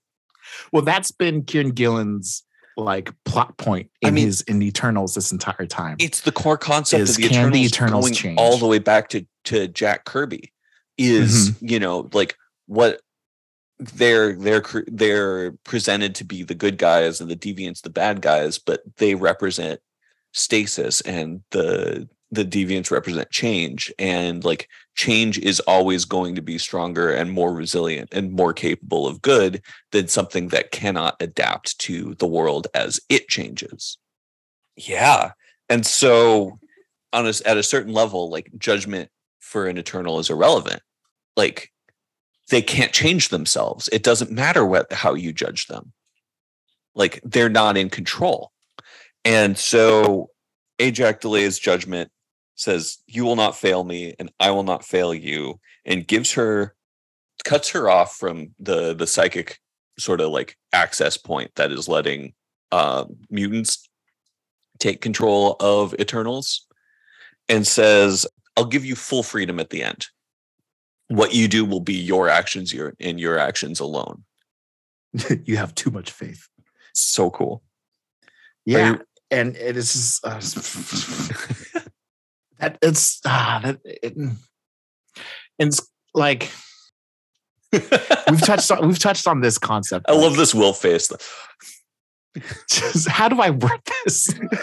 I'm just like, the progenitor has existed for 24 hours. Right. And he's straight up just judging the world. And Ajak is like, what about you? I mean, at least Nate Gray was alive for like a whole year. Yeah. and freaking God, like like we got like chinks in the armor when it judged or it went to go and judge Kamali. Yeah. And it was just like, I fear that she would judge me. And so I'm going to move on. And you're like, oh, are you? Yeah, there's something here. Yeah. Oh, that's so well done. Oh, I love it. Are you ready for the finale here? Let's do the finale. All right. Judgment Day, issue 6. The progenitor rampages on to destroy the machine that is Earth, and the inside team reaches its core. I'm just going to leave it there for this plot summary, and we can go point by point for the finale here. Yeah. They reach the core. Ajak stops Jean from killing it. Jean's ready to do the thing. She manifests this the Psylocke style psychic knife. Yeah, she's like, I'll take one from Psylocke. But as Wolverine claws. But she makes Ugh. Cool. So my least favorite manifestation of psychic powers, but it's fine. It's fine. It was still cool for the look. Yeah, and great for Jean. And Ajak just bashes her with a club and stops her. And they all kind of make the decision together to, instead of killing it, they have to inspire it to be better, because this is the only way to undo the damage and destruction it's already caused. And eventually they win over Jean with this too, with this idea. Mm-hmm. And they all deliver Ajak, Tony, and Jean all deliver some incredible speeches here. And I wanted to open up the floor for what for these, just like how they talk to each in turn there's one other thing that happens first. Sersi reveals the secret of eternal resurrection to all of humanity. And then she gets just absolutely splattered by the progenitor. Mm-hmm. Also, progenitor, its method of how it's going to destroy the machine is to go to the loom, which is a giant earth bomb. Mm. And so it has to move. So they have precious little time, but because it has to travel to the loom because the Earth decided not to grant it access through a program to the loom. It's like, fine, I'll just go there myself. Well, I'll do it myself. There's some side stories that explain exactly how it got denied access to the loom, and those are interesting. Mm-hmm. We'll touch on them later because I don't know if you've read them yet. Yeah. Also, this pod is dragging long enough that maybe we don't want to do companion volume this week. I know. We should probably do we'll do companion with the side stories next week. I think that's fine. So basically humanity judges Sersi. Yeah. And that's why she gets splattered. And then Progenitor's like, okay. Yeah. Tony jumps in and is like, no, if Eternal can change, any of us can. And then the speechifying starts. Ajak is like, this is a test for not just for us, but for you. You destroy the world and you fail that test. And Jean gets won over. She says, this is such an incredible point for Jean. I love this right here. She says, I killed a planet and you failed me for it. You said I could never come back for that. But whoever I was then, I was out of control. And you are doing this with a cold heart. Once they've done this, this is done, and you have to live with it. Can you? But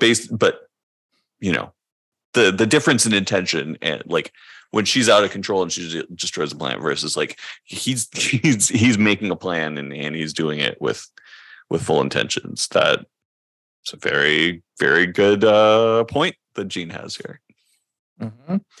And Progenitor is just like, I mean, it doesn't matter if I stop now. A billion-ish will be left. Yeah. And to which Tony jumps in and he's like, that's not good enough. Right. And this is where we get his experience, in recovery, right? Mm-hmm. About not giving up. It's not too late. Like you can still make amends and be a better person. He's just like, I get out of my depth. I try to make amends. What can you do? Do that. You don't do this. And Progenitor's like, yeah, but it could destroy me. And Tony's like, that's the point, right? Yeah. Like I do it every day, every late night. Damn it. If someone who's as big a mess as I am can be a hero, despite all my BS, you can be too. That's great. In this world, this is what being a hero is all about. It's fantastic. Ugh. Go Tony. Yeah.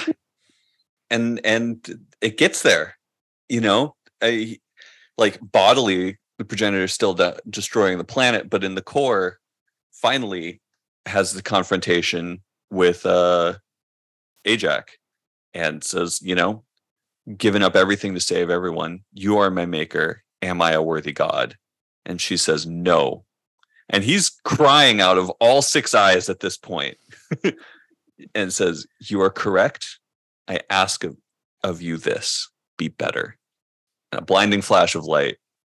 And now Ajak is the new god. Mm-hmm. And so basically the Progenitor is like, a god is omniscient. I do remember where everything was before I tore it apart. Mm-hmm. A god is omnipotent. I can put things back in its place. So my god, that would mean I am effable and my judgment is flawless. But see, if I was truly omnipotent, I would be without limits. I am not, clearly. Mm-hmm. I am no god. I can make mistakes. I must make amends. I will put things as they were before my judgment. So this plot point has just been like, the Progenitor has judged the Earth as unworthy. It decides to destroy it. And then some key players were like, but were you worthy to make that decision? Yeah. And he says, oh shit, no, I wasn't. Let me put it back. Let me undo what I did at the expense of myself. And put Ajak in my place. And gives Ajak its celestial power and ascends the eternal Ajak to celestial godhood and is now Ajak Celestia or something. Yeah. Hardcore. And then that's kind of the climax there. That's how it kind of ends. Then you have wrap up an epilogue and takeaways. You have epilogue conversations. Druig gets put in the same exclusion as his grandfather Eros, and tortured there forever. Mm-hmm. Star Fox gives up his prime eternal seat to Xurus, who has been doing a fine job as prime eternal, and he is. He's the natural seat. He's the natural seat holder for that. Oh, before we continue on with the wrap ups or the epilogue, Can we just go through some of the notes and details and stuff from this issue that I kind of skipped over in the summary? Let's do it. They make a plan to hide all of the surviving humans from after the initial destruction within the Eternal Cities, which was pretty cool. Sign and Exodus have their big team up to pay off their little bromance, or I think Sign is coded as female, but anyway, Orcus shows up and holds the line, fighting off. We'll get into this in side stories. Because like Orcus is such a big player, and for them to show up in half of a page in the final issue. Yeah. And only then I was like, they're doing other stuff. There's gotta be. Well, we'll see why why they're there. That's how I'll put it. But so Moira and Nimrod and a shit ton of Sentinels show up as like one of the final lines of defense. And then we have our kind of final check in on our civilians. Or sorry, we have what happened to them in death, and then sort of like their final check-in after the progenitor puts everything back in place. So Tom dies realizing he made a mistake, and then when he returns, he kind of like his son tries to walk back the things that he said, and Tom was like, "Oh, I'm thinking about things," which is a step. Katrina started just saving her neighbors from a burning building and died while doing it. Yeah, died on like the 8th return trip or something. Yeah. When she returns, she's a hero, or she's regarded as a hero by the people around her. But more importantly than that, she's having like non-internet interactions with people. Like somebody hands her a fucking hot dog. Like she's getting free, free stuff. But also like she's out in the world. Kamali dies, returns, continues grieving. Sign goes to Kamali and apologizes for killing her husband. That's in the companion, but yes, I think it's in here. Right. Well, only referentially, just one, the full conversation or whatever it is. Okay, Sign going around and doing more stuff. Yes, that was great. And we've got Daniela, who goes back to her crazy ass busy life, but replies to her texts faster. Mm-hmm. And during the destruction, like she keeps in contact with her mom. Yeah, like her character flaw has been being on the grind and not paying attention to her mom. Things that are actually important. Yeah, yeah. Jada and Kenta, while they're being, evacuated into the Eternal Cities, Kenta is by himself and he's scared. His parents are dead. He doesn't know it. And Jada takes care of him in there. And so what a moment for Jada. Became a great character in this. Yeah. And what a moment for her, just like losing her daughter and then like stepping in to take care of this terrified child. And sort of after the return, she gets a text from, she's like, "I'm not getting out of bed today." And then she gets a text from Steve fucking Rogers. It's like, okay. How? But whatever. You know what? You've got Tony doing, tech favors for you. I'm sure you can figure it out. It's like everyone having an earpiece, no matter where they are. Totally. It's a small detail you just get over. Yeah. And then Kenta, goes back to being a kid. He doesn't need growth and change. I forgot that this happened in this book, and so we can talk about it. The next page after the check-in with this. Go off. Yeah. Xurus. So Xurus as Prime Eternal meets with Storm as the voice of Sol and Arako. And he's like, "Hey, as the smallest of attempts to try to make amends. I'm gonna say the other part first, and then I'm gonna let you finish. Offers Kanye perpetual alliance, right? Like offers alliance with the X-Men, calls an end to the war and the hostilities, etc. And as the biggest token, and a formal apology, and as the biggest token of their new alliance, we offer a treaty of alliance. Your fights are our fights if we are welcomed. Holy shit! Because we just spent 2.5 hours talking about how insanely powerful the Eternals are. Right? We offer the people of Arako the weapon that was used against them, Uranos, for an hour to do with what you will. Bonkers. Excuse me? Like we're gonna see more detail in the side issues of Uranos and the Araki, but like that level of destruction, wild. To just point wherever you want for an hour. Like there are so many plots where you could use this. Yeah, it was like that Orcus base around the sun. Right. So there's the mother mold. on the Dyson Sphere. There's just dealing with brand at all. There's literally all of Otherworld. Yeah. There's many places that they could point this. Oh, or just hold on to it for a few years and literally just let it be forgotten and then referenced in a crossover event in like 2030. Yeah. Fucking bonkers. Well, can you? Oh my God. So Xerus gave it to Storm. So what if she doesn't use this before she leaves the quiet circle or whatever it is, the great ring, Rocco, the great ring, and just has this tool for coming and dealing with Wakanda, like, or who the f knows? Use it in Amenth to get Genesis and Apocalypse back. Oh, that is such a powerful weapon. People need to understand how powerful the Eternals are.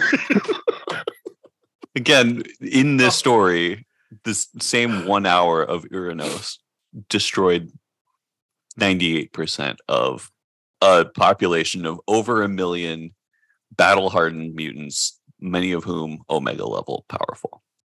Yeah. Yeah. Do you think Iska survived? I'm sure you probably know, but like, oh, I know. Yeah. I know everything. Man. I know everything that happened with Iska. Yeah. As your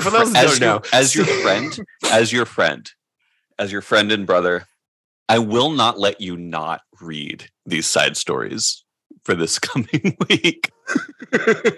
So Steve, because I love you. Steve got a reading list that was more thorough than these two collected books of Judgment Day and Judgment Day Companion. And I like to read them more in that order, where I'm getting the side stories like as they happen chronologically intermixed. The internet likes that too. Yeah. I mean, that's how, like, if you're reading the single issues, it'll come out, right? Right. But from my reread, so I also bought the physical copy of this one. And from my reread, I went and read it straight through. To take notes and summarize from and stuff like that. And that was really helpful. Yeah. Yeah. It's funny because when it comes to crossover events, that's not how I've read them, because when the crossover book comes out, side stories typically come out with it over the next like 2 to 3 weeks as the collected editions come out. And so I would just read them as they came out. And so I've always had this approach of read the event and then fill in the stuff later. Yeah. But with now that I'm doing this in tandem with Steve, and he has a different source of reading material and reading lists, Steve has read more than I have over this past week, and and the tables have turned, and he is waiting for me to read these insane issues that come along with Judgment Day. So next week's episode is going to be pretty wild, I think. Yeah. Getting back to some takeaways here. Some takeaways. After Sersi revealed the secret of eternal resurrection, the Eternals are now hated and feared by humanity. And Eros is like, oh man, this is crazy. And Nightcrawler's like, yeah, you get used to it. And mutants have decided to share 5% of their resurrection time, resources, with humanity. They open up the Phoenix Foundation, and they make a priority to resurrect the sick, the vulnerable, the poor, the weak, the people who were ignored by society while they were alive. Really cool.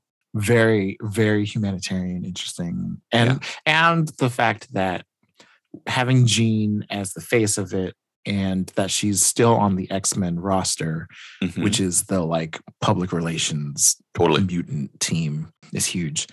On top of that, at the end of that reveal, we see that there is a public adoption of Orcus. Yes, as a company. Orcus won great PR from this. Yeah. And so that's why I'm like, wait, what? Yeah. Because they only showed up in one scene, in one half-page show in this entire story. And so there's clearly other stuff going on with Orcus here. We've got some all-time banter between Cap and Tony regarding the fact that Cap failed his judgment and Tony passed.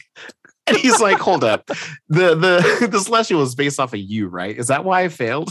Yeah, well, Tony's like, this must be really hard for you, having failed when I passed. And Steve's like, oh, please, it was based off of you.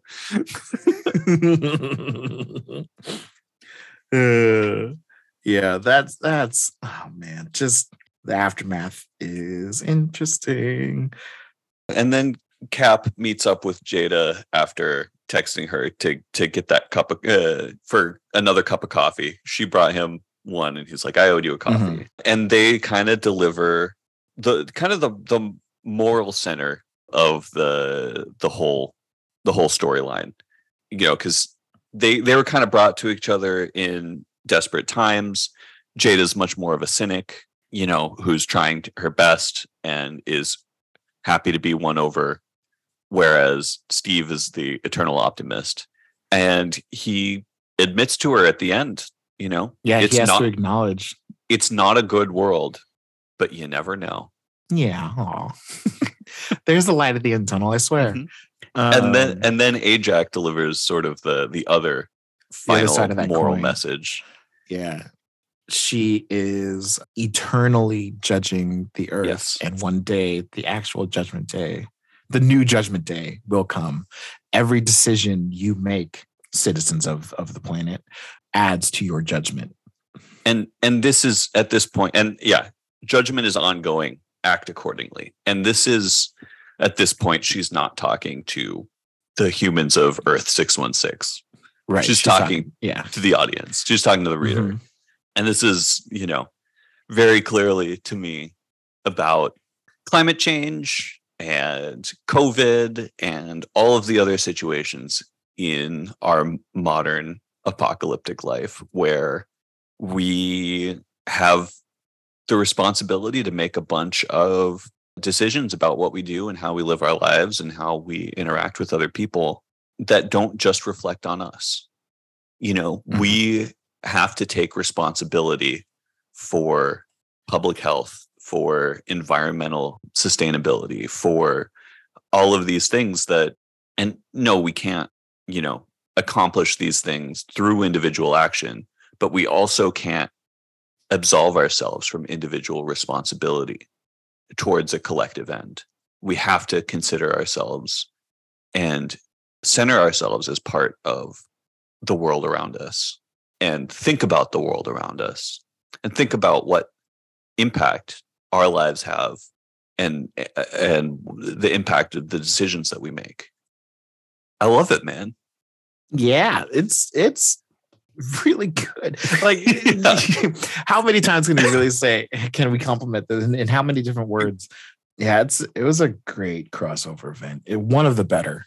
Yeah, for sure. Absolutely. One of the things that I think comes out of this is another run of Uncanny Avengers. Mm-hmm. To have a Unity Squad. Yeah. So for listeners, AVX, Avengers versus X-Men, one of the main contentions between Cyclops and Scott, or Cyclops and Cap, is like, what have the Avengers or the world ever done for the mutants when we're getting, right, you know, openly massacred by, you know, Friends of Humanity and all these other organizations. Yeah. And Cap is like, you know what, you're right. Like, let's make a Unity Squad and let's have an Avengers team that is half Avengers, half mutants. Yep. And just make you guys like the PR for human-mutant relations. Down the line, as that went on, IVX happened, which is Inhumans versus X-Men, mm-hmm. Because some BS of trying to make Inhumans the new mutants. Right. Yeah. Let's not pretend like this happened for the IVX happened for story reasons. It happened for business and marketing reasons and movie and adaptation reasons. And then after that, the Uncanny Avengers added Inhumans to the roster. Oh, did they? Okay. Yeah. And so there was Inhumans, Avengers, and Mutants on that roster. So AXE, what can you spell if you add an I to that? AXE? Just like, yeah. How do you can mix it around? Yeah. But yeah, and so what I'm wondering about Uncanny Avengers on this next volume, yeah, are they going to add some Eternals or try to add some Eternals? Oh, interesting. To this team, yeah. I'd be curious. That'd be sweet.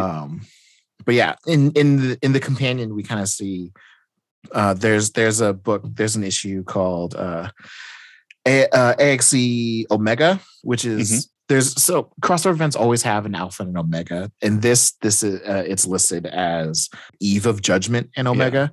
Yeah. Yeah. Alpha being like the events leading right up to the crossover, and then Omega just being the expanded aftermath of. Do you want to try fitting in Omega into this and have one less issue to cover next week? Or sure, I think there's. I mean, from my takeaway on Omega, there's like one sentence. Cool. I didn't take notes on Omega, so that's fine. I mean, basically, Omega kind of looks at what the Eternals are doing post Judgment Day.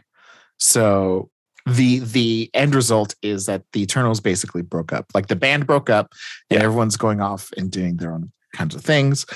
Ikaris's plot point from Kieran Gillen's Eternals run has been when he died in the first volume, he killed the son, and he keeps on going back to the parents and just like apologizing for his role in their son's death.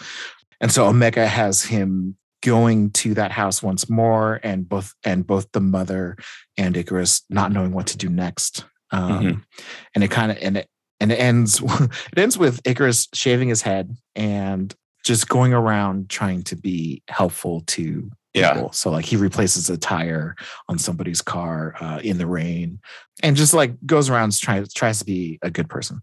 Signed the Mimitar, which is what you refer to in the companion. She shows up so keep in mind, Sign is like 120-foot tall, non-humanoid fire minotaur, horned head, no face thing. And through companion issues, which we'll cover next week, she's been having this ongoing plot with this character named Sally, who is editing a poetry journal or a poetry zine, and has been texting with Sally. Yeah. And then shows up and in person and is like, "Hey, Sally, I like your poetry. Please do the zine. I really hope you do that zine." And Sally's like, "I know what you did." She's like, "You killed all those mutants. How dare you?" And she's like, "I know. And I'm going to get locked away because I'm one of the Hex. But if I ever get out, I'm going to be writing poetry this entire time that I'm locked away. But when I get let out again, can I show you or your descendants my poetry?" And Sally's like, "Okay." And she's like, "Thanks. I'll talk to you later. Bye." Yeah. It was good to be your friend, innocent, but briefly. Yeah. And it just makes this really innocent poet, like artist out of a monster. Yeah. And that was really fun. Sersi can't be returned. Sersi can't be returned for some reason. And they basically, a handful of Eternals go and meet with Ajak Celestia, and they're just like, "What do we do now?" And she's like, "Well, that's for you to decide." And then we get a dive into Ajak Celestia's versions of the principles. The three principles being protect Celestials, protect the machine, correct excess deviation. And then when the progenitor showed up, it added in, you have 24 hours to justify yourself. And so that became the four core principles. And now Ajak Celestia is the new progenitor. And so she twists how to interpret that the same way that Nightcrawler has been interpreting the commandments of the mutants, right? And just like using it as like basis of how Eternals should live their lives. Yep. There's a goodbye or just like woof, that was crazy between Athena and Crow, because about 20,000 years ago they were.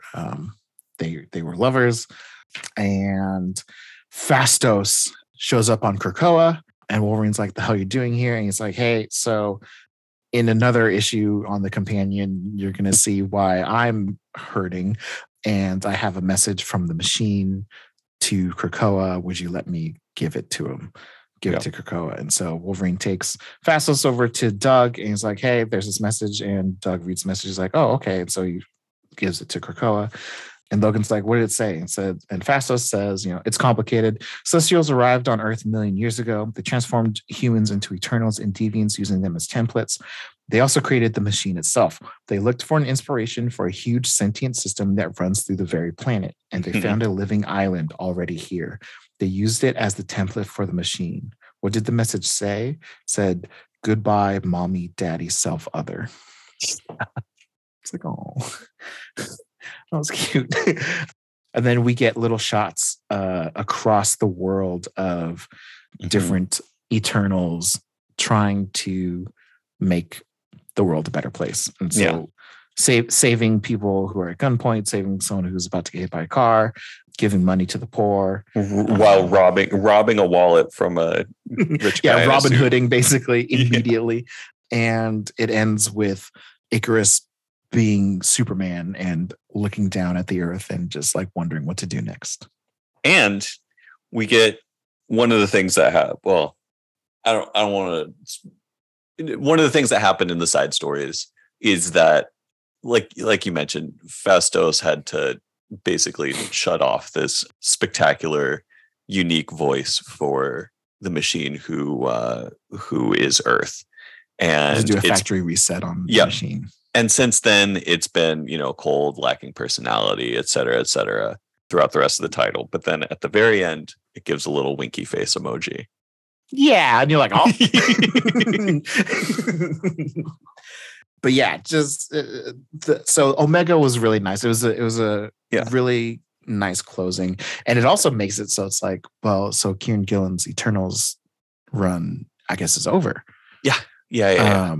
Because the Eternals are now spread out across the world, just kind of doing their own thing, which is super interesting. And I hope conceptually bleeds into the MCU. And so like the Eternals, I could see that. Yeah. Now, like the same way that we saw Sersi became part of society, human society. Yep. Like they are now just characters in the world that can be used as cameos to like increase the presence of what the Eternals are in the world. So so I hope that's what happens in the MCU. Yeah. Well, that was quite a podcast, my friend. That was quite a podcast. So much, just, oh man, Judgment Day. What a crossover! I need to buy a second one. I need to add it to my comic book giveaways. I think for those who don't know, on the who are listening to this pod on my Twitch, whenever we hit a sub or a bit goal, I do a comic book giveaway, and it's 15-ish issues of a certain title. And I give that away to one of the viewers, whoever is currently in chat. And awesome. Chances are you could win, because in other channels that do giveaways, they have like 50 to 100 people throw their name in on these giveaways. And I have like 10. So like solid chance you'll get like a double digit chance that you'll win some free comics. And also I love this because like just not enough people read comics. It's true. It's such a great media. It's such a good way to enjoy story. Like I texted you in the middle of this, how happy I was that this was a comic, because when something crazy happens, like Steve fucking Rogers shield first popping out of the Krakoa resurrection egg, you can stop. You can right. Or even if it happens in the middle of an issue, you can stop. You can think. You can reflect. You can react.